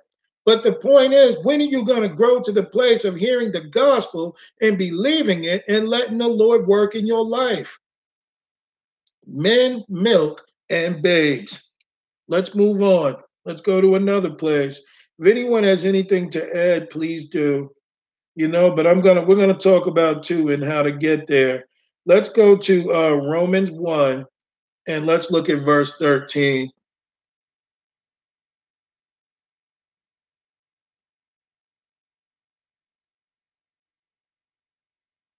You know, we love people is why we tell them the truth. We don't want to see people you know, stunted in their growth, not willing to go forward. There were many ministers the Lord gives me, and you know, some of them were helping me because I couldn't understand a lot. And then the Lord started bringing me to dudes like Leonard Ravenhill, you know, Pastor Gary Price, um, uh, what's his name, Derek Prince, and I mean these guys that are really, you know, Bert Clendennen, guys who would really convict you of sin. David Wilkerson, people that will tell you the truth. Now, um, I heard an article recently that I'm not really surprised about, and this is not to be a talebearer or slander your brother, but I um, looked up a, a video the other day, and the guy was saying that Times Square Church is now changed. Now, Times Square Church was David Wilkerson's church. It was a Bible believing church, a strong church. David Wilkerson died Carter Conlon comes in, you know, and I got nothing bad to say about the guy, but from what I'm hearing, the company that he's keeping are people that are not of God. So, you know, the very fact that some of those things are around in that church is really sad to see because David Wilkerson poured out his heart. But you see, it was Jesus Christ that was in David Wilkerson. It wasn't Wilkerson himself. But you see, babes probably sit in that church know that Carter Conlon is not David Wilkerson, okay, but they stay because that's where they had their start. But we've got to get to the place of not pursuing personalities, but going after Christ. We only get deceived when we refuse to follow the Lord and go according to his will. That's when we get deceived because we look for a kinder, easier, gentler way. And you get false prophets that can use people like that and get them to follow them. So, you know, this is the type of thing that we got to stay with the light of the world, who is Christ. And like I said, allow him to live in us and work through us. So let's look at Romans 1, look at verse 13. He says, Now I would not have you ignorant, brethren, that oftentimes I purposed to come unto you, but was let hitherto, uh, that I might that um, I might have some fruit among you, also even as among other Gentiles. I am debtor both to the Greeks and to the barbarians, both to the wise and to the unwise. So, as much as in me is, I am ready to preach the gospel to you that are at Rome also. For I am not ashamed of the gospel of Jesus Christ, for it is the power of God unto salvation to every one that believeth, to the Jew first and also to the Greek. So Paul makes clear he's not ashamed of the gospel of Christ. Okay? He is after winning souls. He's not afraid to tell people the truth. This is also the mark of a mature Christian because a mature Christian has already settled it I'm going to probably say some things that'll get me fired, get me arrested, get me in trouble. But for Christ I live, and Christ I die. He said he's not ashamed of the gospel because it is the power of God unto salvation to whomsoever will believe, to the Jew first and also to the Greek. But then he says in verse 17, For therein is the righteousness of God revealed from faith to faith even as it is written, the just shall live by faith.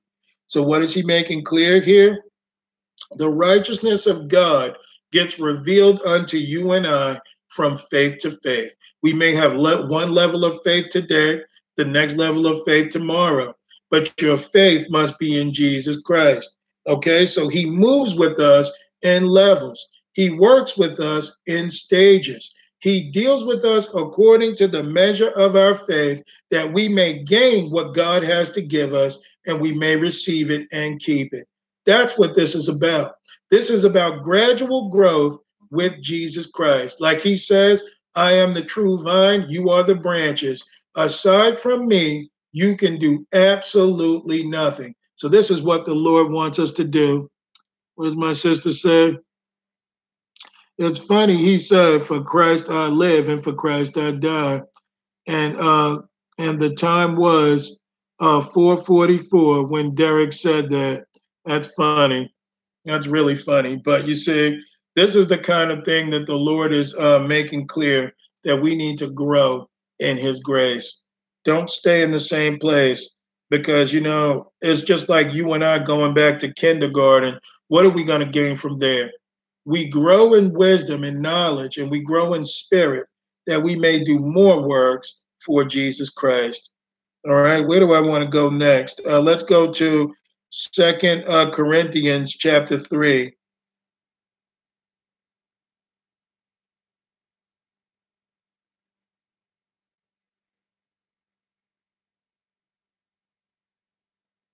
Second Corinthians 3, and let's look at verse 8. And that's one thing you'll find about babes. When you mature enough, you're willing to receive the truth. You know, you're getting to that place of, hey, man, I don't see any way around this.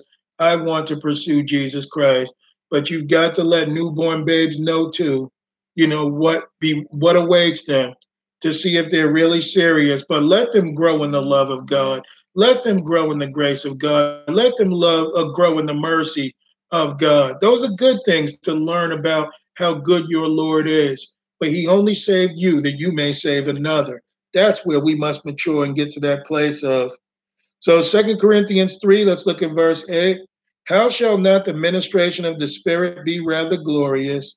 For if the ministration of condemnation be glory, much more doth the ministration of righteousness exceed in glory. So, what is he comparing here? The old Mosaic law, the ministration of condemnation, compared to the ministration of the Spirit, which is in Christ. Okay, he's saying if you guys gloried in the old Mosaic law, then how much glorious would it be if you know we follow the Spirit of Christ? Look at verse 10 For even that which was made glorious had no glory in this respect by reason of the glory that excelleth. For if that which is done away was glorious, much more that which remaineth is glorious. Seeing then that we have such hope, we use great plainness of speech. So, what Paul is telling the, Cor- the Corinthians, they need to get away from the place of following the old law. He wants them to pursue the spirit. Because if the Lord was truly the way, what would be the purpose of Jesus Christ coming? If the law was perfect, why need Christ?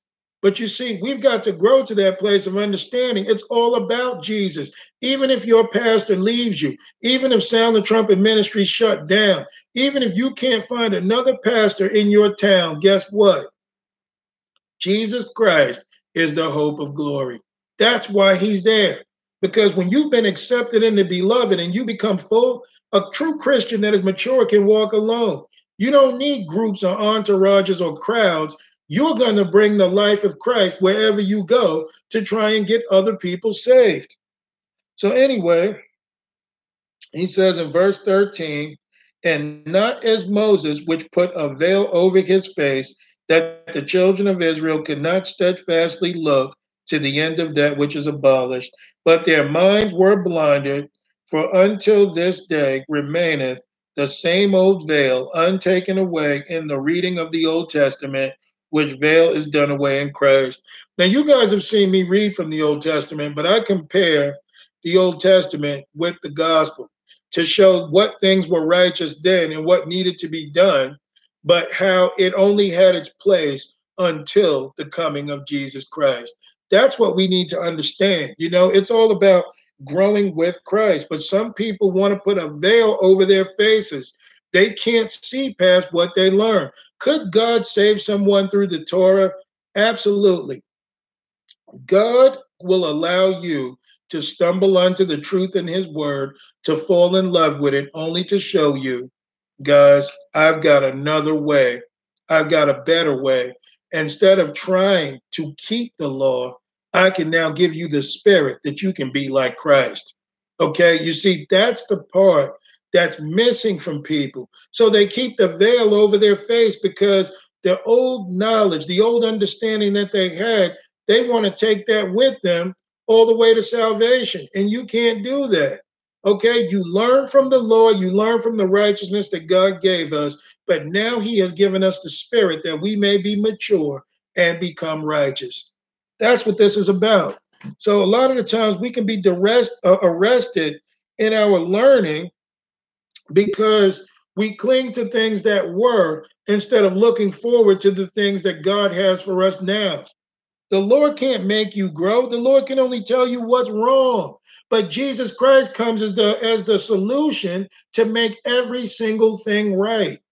Even with the best of their laws, man could not keep them. He kept them to the best of his ability, but year after year, you had to make a sacrifice for sins with the Lord. Jesus didn't come so you can stay with the Lord. Jesus came so that you can grow in his fullness.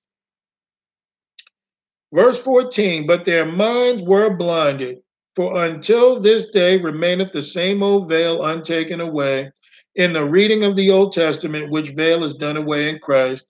But even unto this day, when Moses is read, the veil is upon their heart. Nevertheless, when it shall turn uh, to the Lord, uh, the veil shall be taken away.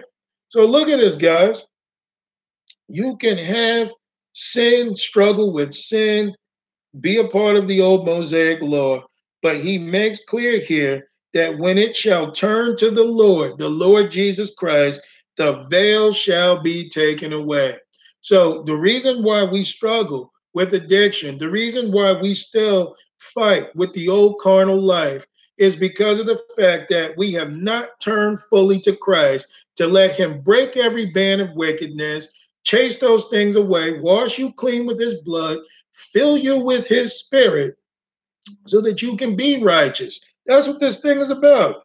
He says, Nevertheless, uh, no, verse 17, now the Lord is that Spirit, and where the Spirit of the Lord is, there is liberty.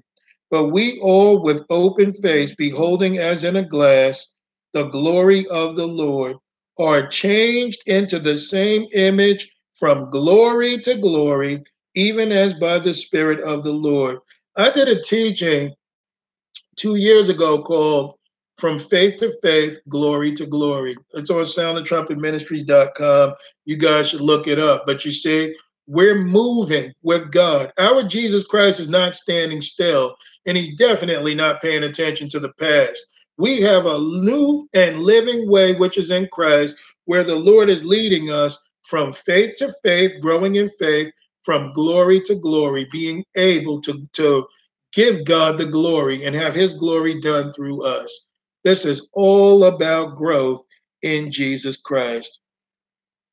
You know, and that's why he tells you in First Corinthians 13 when I was a child, I spake as a child, I understood as a child, but when I became a man, I put away childish things because it's those things that hold us back. Let's go to Second Timothy chapter 2. Second Timothy chapter 2.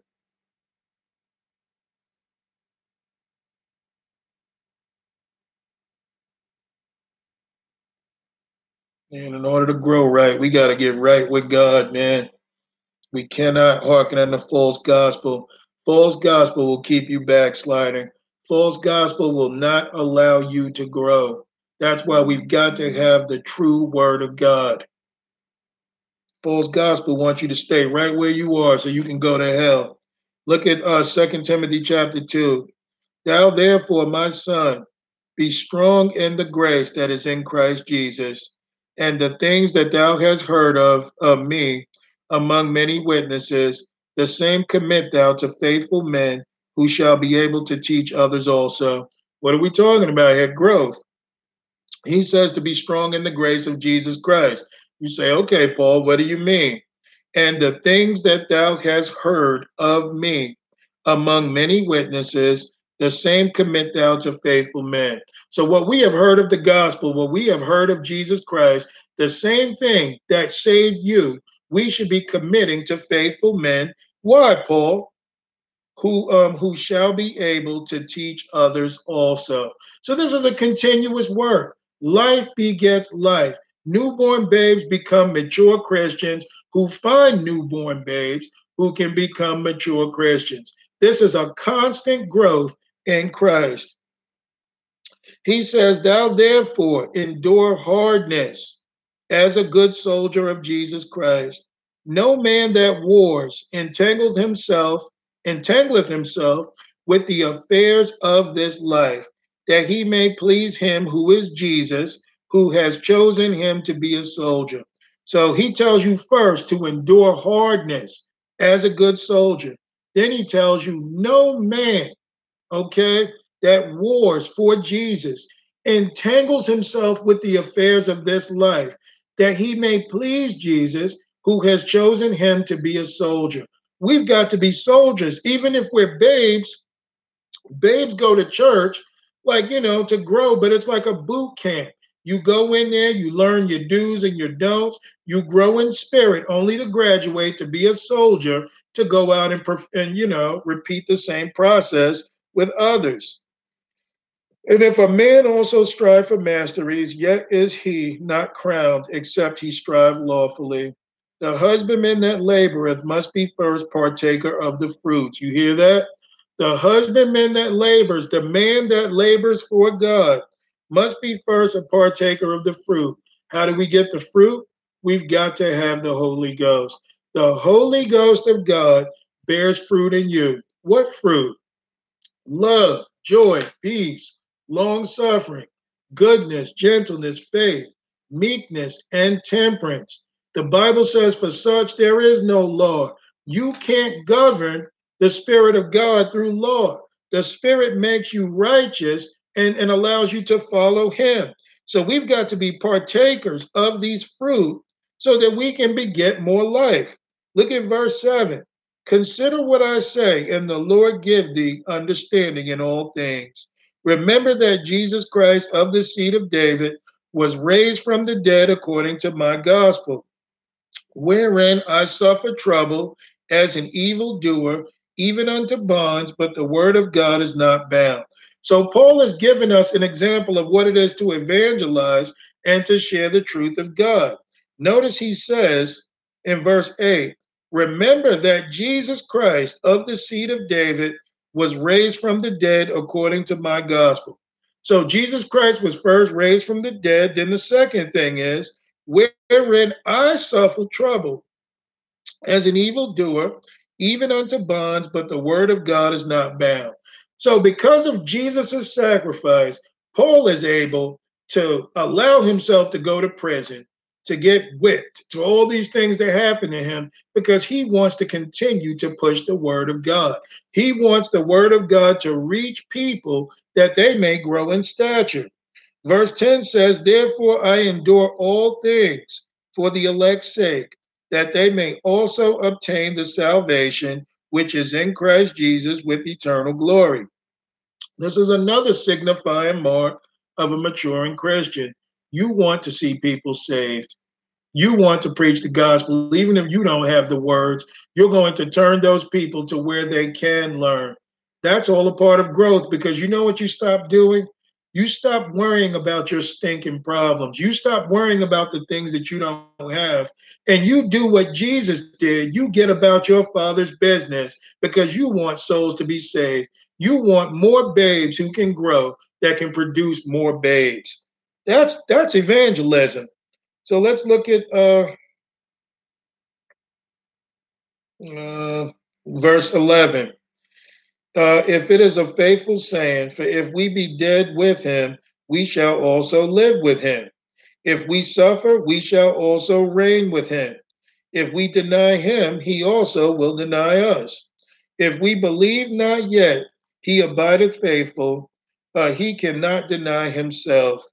Of, of these things, put them in remembrance, charging them before the Lord, that they strive not about words to no profit, but to the subverting of the hearers. Interesting point that Paul made. Jesus Christ cannot deny himself. Another mark of a mature Christian in knowing whether or not you're growing in Christ is how often do you share Jesus with other people? You see, Jesus can't deny himself. If Christ is living in you, you can't deny Christ because out of the abundance of the heart, the mouth will speak. One life can only bring forth more life. So, a signifying mark of a mature Christian is, man, I got to share that gospel. And also, other marks of it is, I enjoy God's word. I love the word of God. I've got to read it every day. I've got to hear it. I take this thing to bed. I wake up with it. I've got to pray constantly before Him, not because I'm laboring to do it, but because I enjoy the presence of God. Why? Because Jesus Christ was connected to the Father. What was His purpose? That you and I may grow and become connected to the Father. Verse 15 Study to shew thyself approved unto God, a workman that needeth not to be ashamed, rightly dividing the word of truth. It's so important, guys, that we learn this word and that we learn to rightly divide it because many false prophets will come against you with false doctrine. But if you've got that true sword, which is the sword of the Spirit, you know how to divide the word. You will not be subject unto false prophets because you're maturing in Christ yourself. So he says, in verse 16, but shun profane and vain babblings, for they will increase unto more ungodliness. This is why I'm telling you guys, and why I mentioned earlier to shun profane and vain babblings. Okay, that's why I was trying to tell people during this study pay attention to what's being said. Don't get into arguments because once you start going there, you get out of the spirit. Verse 17, and their word will eat as doth a canker, of whom is Hymenaeus and Philetus. Who is Hymenaeus and Philetus? Two false prophets. He says that the word of the false prophets will eat as a canker. That's why it's important that you and I get in a good standing with God while we fall in line with the Lord and hear the true gospel. Because if you sit up under false gospel long enough, it's going to eat away your faith like gangrene. It's going to turn you into ignorance and not an unwillingness to pursue Jesus.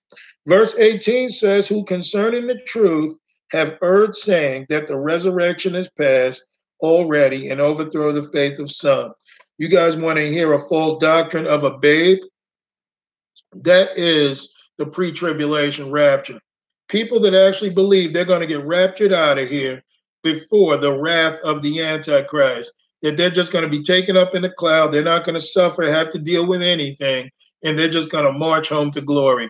Well, if you believe that story, you better wake up to the truth. Only a babe will tell you that and believe it because they don't want to endure. Paul says that he endures all things that he may be with Christ. So this is a mature Christian speaking. You want me to believe some babe that came up with a doctrine about a hundred years ago? And you see, because of that, he's reading here in verse 18 that it that a lot of people have erred from the truth. They've erred from the truth, and it overthrew the faith of some. Because Christians were always taught to be able to endure whatever is coming, because that's what true Christians do. But these people stay babes because they think they're getting raptured and they're never going to see persecution. This is persecution is all a part of a Christian's growth. And when it comes to America, we're going to find out who the babes were, who those who weren't serious, and those who really wanted Jesus Christ. Because you're going to find out that those people were only in it because they wanted to feel good. They were never in it for Jesus to run their race with patience, to finish their course, to endure unto the end. So a lot of people have been overthrown with these false doctrines. Look at verse 19. Nevertheless, the foundation of God standeth sure, having this seal. The Lord knows them that are his, and let every one that nameth the name of Christ depart from iniquity. So Paul is saying here that the Lord knows those who belong to him. And he says that let everyone that names the name of Christ depart from iniquity. That's another thing people tell you. You can't be made perfect. That's another doctrine of a babe. You can't be made perfect in Christ. Man, we're just sinners. We just got to live with it and just, you know, allow God's grace to just allow us to keep on sinning until he comes and he's going to take us home. The Bible doesn't say that.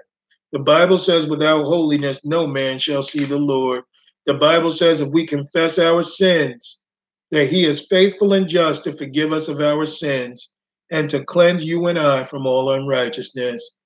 Jesus said, Be ye perfect, for your Father in heaven is perfect.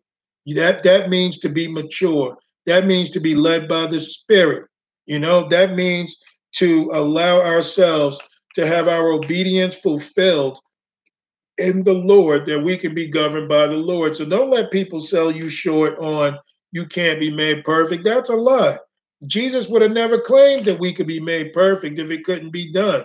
So you see, we as Christians, we live well below our inheritance and we stay babes because we believe the lies of other babes that are deceived.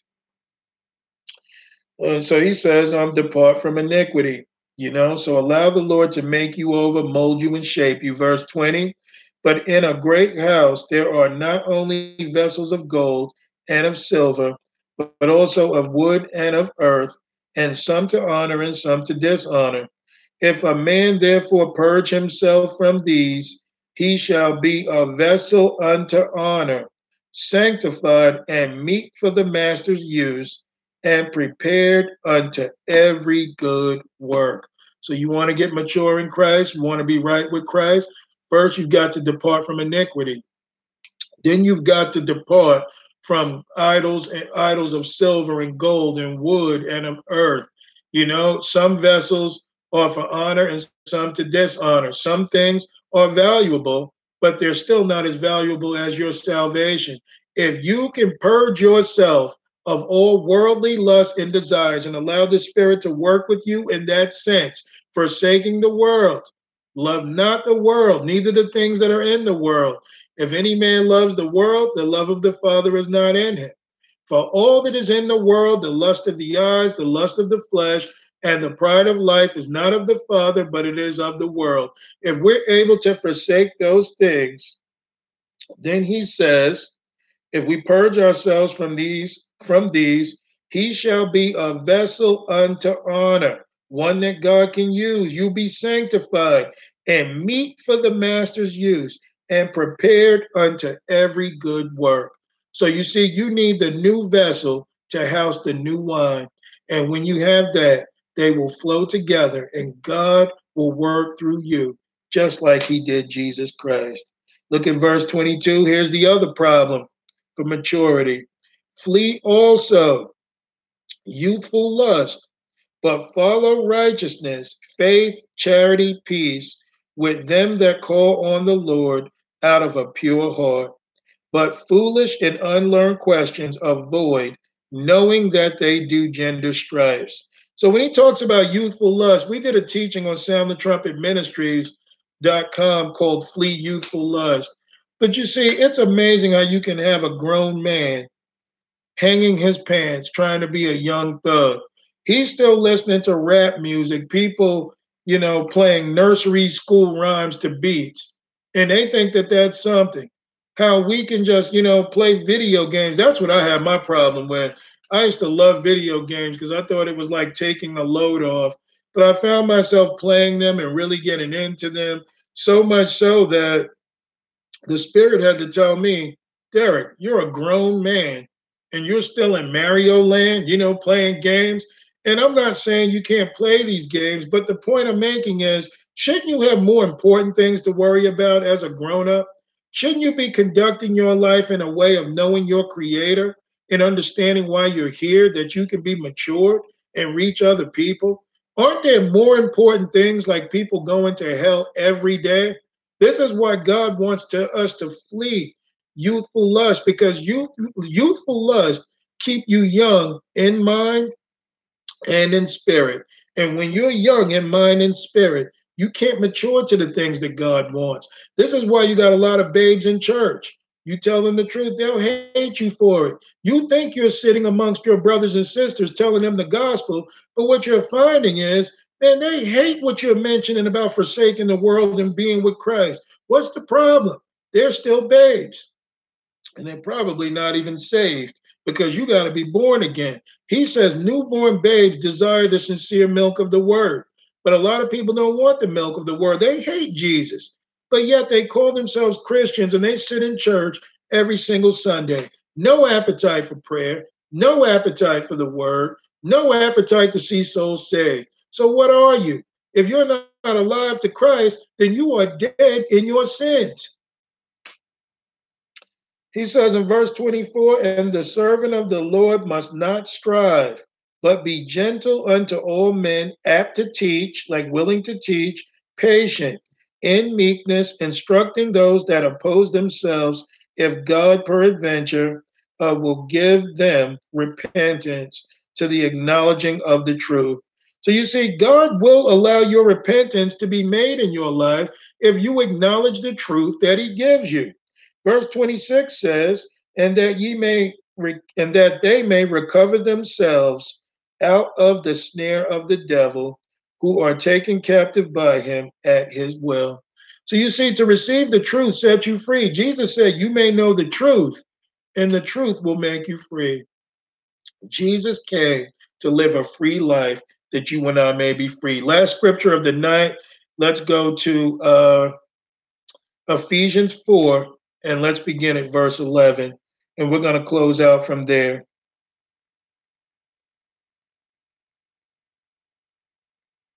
Ephesians 4, and let's look at verse 11. I don't mean to be hard tonight, guys, but we need to be saved. And we need to grow in grace because the Lord is looking for faithful men and women who are mature enough and who love Him enough and who have forsaken enough to do what he says. God looks to and fro throughout the earth looking for a man or woman that will obey him. And, you know, a lot of us get into our little toys and gadgets and phones and all kinds of shoes and all kinds of different cars and trying to make our hair and dress like characters that we've seen on TV. Man, we got to grow to be what Jesus Christ wants us to be. So Ephesians 4, guys, let's look at verse 11. And it says, And he who is Jesus gave some apostles and some prophets and some evangelists and some pastors and teachers for the perfecting of the saints, for the work of the ministry, for the edifying of the body of Christ. So, why did Jesus give us apostles, prophets, pastors, teachers, and evangelists? For the perfecting of the saints to do the work of the ministry, to edify the body of Christ. You need all of them. What do apostles do? I like to tell people about the five G's. We did this teaching almost three years ago. What do apostles do? The first G for apostle is they govern. So they they go around building churches, you know, full of the spirit, letting people know what God wants and what God doesn't want. Okay, so they they um they govern. And then you get to the next one, you get to prophets. What do prophets do? They guide. Prophets hear from the Lord his rhema word, and they will repeat what God tells them to say. What is that for? That we may have instruction on the scene and what to do. Then you get to pastors. What do pastors do? They guard. Okay, pastors are like shepherds, they guard the sheep, they tell their sheep the truth, they would lay down their lives for the sheep. Even if it meant that they had to preach the truth and go to jail, they still don't want the sheep to be deceived. So they lay down their lives for the sheep, protecting the sheep. Okay, then you got evangelists. What do evangelists do? They gather. Okay, evangelists gather. They go out, they win souls, they bring them into the church that people may give their lives to Jesus Christ and do what Jesus Christ says. And then you've got lastly teachers. Teachers ground. They ground you in the word of God that you may have that word living in you and that you may be able to teach others. So you need the fivefold ministry of Jesus Christ. He gave them that people may learn, that they may grow, that they may do what God says. But why did he do it? For the perfecting of the saints, the maturing of the saints, for the work of the ministry. You're only giving these guys that you may become a minister yourself for the edifying of the body. Verse 3 till we all come in the unity, all come together in the faith and of the knowledge of the Son of God, unto a perfect man, unto the measure of the stature of the fullness of Christ. That's what the goal is. That's why we're giving teachers. That's why we have pastors. That's why we have prophets, evangelists, and apostles for the perfecting of the saints, that they can all help you to grow to the fullness of the measure of the stature. How many pastors are telling their people this? Because, see, pastors, a lot of them want to make a living too. So they can't afford to tell you the truth to have you leave and start your own ministry in Christ. They want you stuck and where they are, that you may never grow, that you may look unto them. There are some very sincere, well intentioned pastors out there that want people to grow, but there are also many that want people to be their subjects. That's why I've got a teaching coming up on Saul and David. You guys have got to know the difference when you're dealing with one and not the other. David was a man after God's own heart. He served the Lord, he served the people, and he loved the Lord. He was a champion for God. Then you've got Saul, who made people his subjects, his slaves, his servants, and them working under him. So you see, King Saul was a type of Adam, King David was a type of Christ. Uh, Adam and Eve never thought about what God says that they would die. God told them, but you see, Adam was so evil and selfish that he heard what the serpent said, and so did Eve. And they had forsaken what God told them because they wanted to be their own man. And you see, Adam never thought, if I sin before the Lord, I'll be subject to death, but not just me.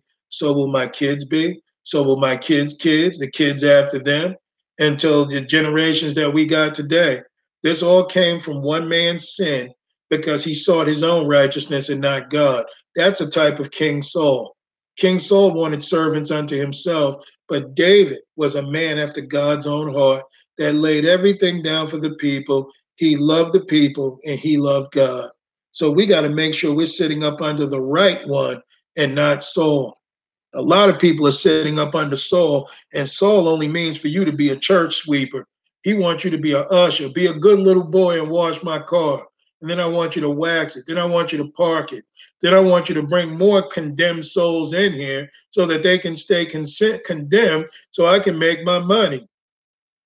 But David, like Jesus Christ, wanted everybody to get full so that they could move in the ways of Christ. Look at verse 14 that we henceforth be no more children, tossed and tossed to and fro, and carried about with every wind of doctrine, by the slate or sleight of men and cunning craftiness, whereby they lie in wait to deceive. So, this is another reason why we can't stay babes, why we need to mature, because he says we won't be tossed and be as children, blown around with every wind of doctrine, not knowing what we believe. And then it says, by the sleight of men and cunning craftiness, whereby they lie in wait to deceive. We need to mature. We need to get full of Jesus so we will not be deceived of men. But you see, children, he says, they go with every wind of doctrine. They'll go, oh, yeah, I believe there could be a pre trib rapture. Yeah, I believe that, you know, we could be one saved, they always say. I don't want to offend. I believe that even Muslims, you know, there's a chance they may make it to heaven. I believe that you can bring the Old Testament and then line it up perfectly well with the New. You see, that's that's what babes do because they haven't had their senses exercised to discern good and evil. We must get close to Jesus and grow in Jesus to have our senses exercised to discern good and evil. Then he says, but speaking the truth in love um, may grow up into him in all things, uh, which is the head, even Christ from whom the whole body fitly joined together and compacted by that which every joint supplieth, according to the effectual working in the measure of every part, maketh increase of the body unto the edifying of itself in love. One of the biggest problems, too, we have here is you got a lot of immaturity in the church because you got a lot of babes in the church. We should care about people getting saved we should care about not just our salvation, but our neighbor's salvation. That's important, man, because, you know, we edify and we add to the body. But how can people who are adding to the body bring other people in? And those people that were brought in under the new life just sit there. Just, you know, well, uh, I thank God I'm saved, but I'm not going back out there. Then what was the purpose of you being saved? You see, and this is why we can't miss this growth that needs to play, take place in us. Look at verse 17.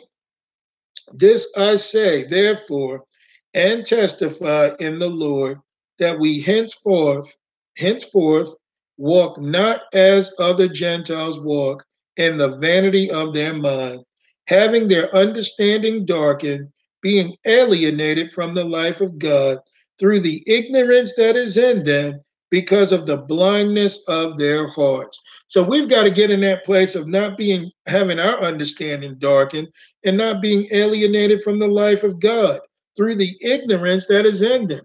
We've got to cling to the true vine so that we can bear fruit, that they can cling to the true vine so that they can bear fruit. That's what this whole experience is about. But he said the Gentiles do this. Gentiles are worldly people. Gentiles are fake Christians. They're like, you know, church people, not people that go to church, but people that believe that all you've got to do is go to church. That's the difference. Those people walk in their own vanity. They look, they wear their Sundays best. They walk out, they'll walk right past homeless people and whatever, and just walk whistling and can't wait to get to church. Didn't see the need on their way to church, souls that need to be saved. And when they leave, they don't see the need to save others. They're walking in the darkness of their own minds and their own vanities and their own things that they want. Anyway, verse 19 says, Who being past feeling have given themselves over to lasciviousness to work all uncleanness with greediness. But ye have not so learned Christ. If so be that ye have heard him and have been taught by him, if you have heard Jesus and been taught by Jesus, as the truth is in Jesus, that ye put off the you put off concerning the former conversation or the former lifestyle of the old man, which is corrupt according to the deceitful lust, and be renewed where? In the spirit of your mind. And that ye put on the new man, which after God is created in righteousness and true holiness. So, what is he talking about here? Putting off the old lifestyle, like Jesus did, like John the Baptist did, like so many others that came before us, and they get renewed in their mind, and then they take on the new man who is in righteousness and true holiness. What are we talking about here? Moving from an unsaved person unto a babe, unto a mature individual, man or woman, in Jesus Christ. Verse 25 Wherefore, putting away lying, speak every man truth with his neighbor, for we are members one of another. Be ye angry and sin not. Let not the devil, or let not the sun go down upon your wrath. Neither give place to the devil. Let him that stole steal no more, but rather let him labor, working with his own hands, or working with his hands, the thing which is good, that he may have to give to him, um, give to him that needeth. Let no corrupt communication proceed out of your mouth, but that which is good to the use of edifying, that it may minister grace unto the hearers. So you see, we can't preach the gospel and be cursing, having filthy mouths and filthy language. We've got to be made right so that people may have a chance at seeing what Christians are and do what God says. This is all a part of the walk. This is all a part of maturing. This is all a part of us reaching our full stature that we may drop fruit that will bear seeds that will go into the earth and bring forth more fruit. This is the walk of a Christian. This is the gospel that God wants us to have. He wants us to be authentic. He wants us to be righteous. He wants us to follow God in every single way that He calls us to, because babes don't bear fruit. Being a babe is the beginning of your walk till you mature to the fullness of Christ. Then you become a tree that bears fruit. That's what we've got to be righteous trees for Jesus Christ. And I want to tell people too another mark of a babe is emulations. When I first started in my walk, I used to emulate a lot. I used to see other pastors try and be like them, try and repeat the things that they said. And being the babe that I was, I didn't even want to tell people where I learned it. You know why? Because I didn't have any confidence in God. I didn't have a real relationship in Jesus Christ. So I would steal people's information and I would put it up and I would act like it was me. The Lord gave me. You know what you hear a lot too with babes? You hear a lot of me. Me, my, and I. I did this. Oh, the Lord did this through me. But you know, when you mature in Christ, you know the only words that come out of your mouth is Jesus. Glory be to Jesus Christ. Glory to his, you know, the revelation that he has brought, the things that he has allowed to be done, that he may be that he may get the glory. But you see, when you're emulating, man, you won't tell people where you learned it because you're still looking for glory for yourself. But when you're someone that's maturing in Christ, God speaks to you. God helps you grow. You begin to have more faith and confidence in Him that you may say, you know, glory be to the Lord. He can talk to you. You can say, Hey, I learned this from this pastor. Hey, I'm going to play a video of a pastor that said this, that God used. And it's no sweat off your back. Why? Because you're just a servant of the Lord. Your job is to proclaim the truth. You're not seeking glory. But babes seek glory, their own glory. They've got to be noticed. Even if they don't have the answer, they've got to tell you that they do because they have not allowed themselves to be matured and organically grown in Christ.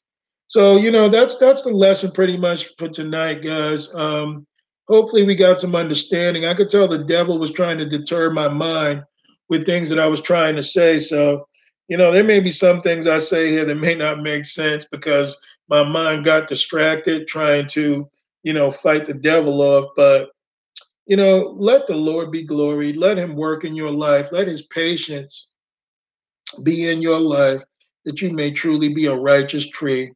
No longer drinking milk, but you're eating the meat because that's what a soldier of Christ needs, you know. So let's pray and we can close out from there. Well, actually, I want to say to people if you know you're not saved and nobody knows this more than you, give your life to Christ while there is time. You know, get into his word, his sincere milk, believe in his death, burial, and resurrection, repent of your sins, believe through his shed blood you can be washed clean, and believe that he's coming back for a church without spot or wrinkle. Yield your vessel to the Holy Ghost, present your body unto the Lord. He'll fill you with his spirit. You get into his word, you learn about him, get baptized, and you can have a life with Jesus Christ. But you've got to forsake a life for a life. You know, it's just like a babe and a mature person is like a caterpillar and a butterfly. Caterpillars are lowly, you know, ugly. They just look earthbound. But when they go into that cocoon, that cocoon, and they go through the process of the chrysalis, they come out a beautiful creation that is willing to fly with such freedom, not bound to the earth, but free to move with the air. So is every Christian that is maturing in Christ, that becomes full of Christ to be used of Christ. So let's pray. We'll go out from there. Heavenly Father, in Jesus' name, we thank you for this time of sharing. We thank you for the word of God. We thank you for the listeners tonight. May your word have penetrated deep into their hearts that they may receive understanding, that they may give all things unto you, that they may reach your fullness. And I pray, Lord, in Jesus' name, for the souls that are out there, for those who don't know, Lord, who you are. I pray that you lead us unto those that are willing to receive the gospel, that we may lead more souls unto you. I pray that you take us into the highways and byways, that you build us up through your sincere milk to eventually eat the meat, that we may reach your fullness. Through relationship, Lord, that people, when they see us, that they see you. I just pray and I ask, Lord, that all these things be done, that you place an anointing on the hearers, Lord. Let them grow, let them branch out, let us fellowship together, but let them get on the task for what you have called them to do. Let all these things be done for your glory and honor. In Jesus' name we pray. Amen. All right, so that's going to pretty much wrap it up for tonight of our teaching of men, milk, and babes. If you haven't heard this teaching, start from the beginning. It should be uploaded in a few minutes that you may hear it, and hopefully it'll bless you and your families. But we just got to have the life of Christ to do all that he says. Tomorrow's teaching is going to be called um, the Garden of Gethsemane. The Garden of Gethsemane. Okay, that's going to be at 7 uh, p.m. Pacific time, 10 p.m. Eastern time. And um, hopefully people will get some understanding. So if you can, tune in. So I just want to say again, I'm Minister Derek Hallett of Sound the Trumpet Ministries, soundthetrumpetministries.com. You know, I thank my sister Tara for coming on, sister Sarah, and others that have listened. And I just want to say with that, I love you all. And until next time, have a good night.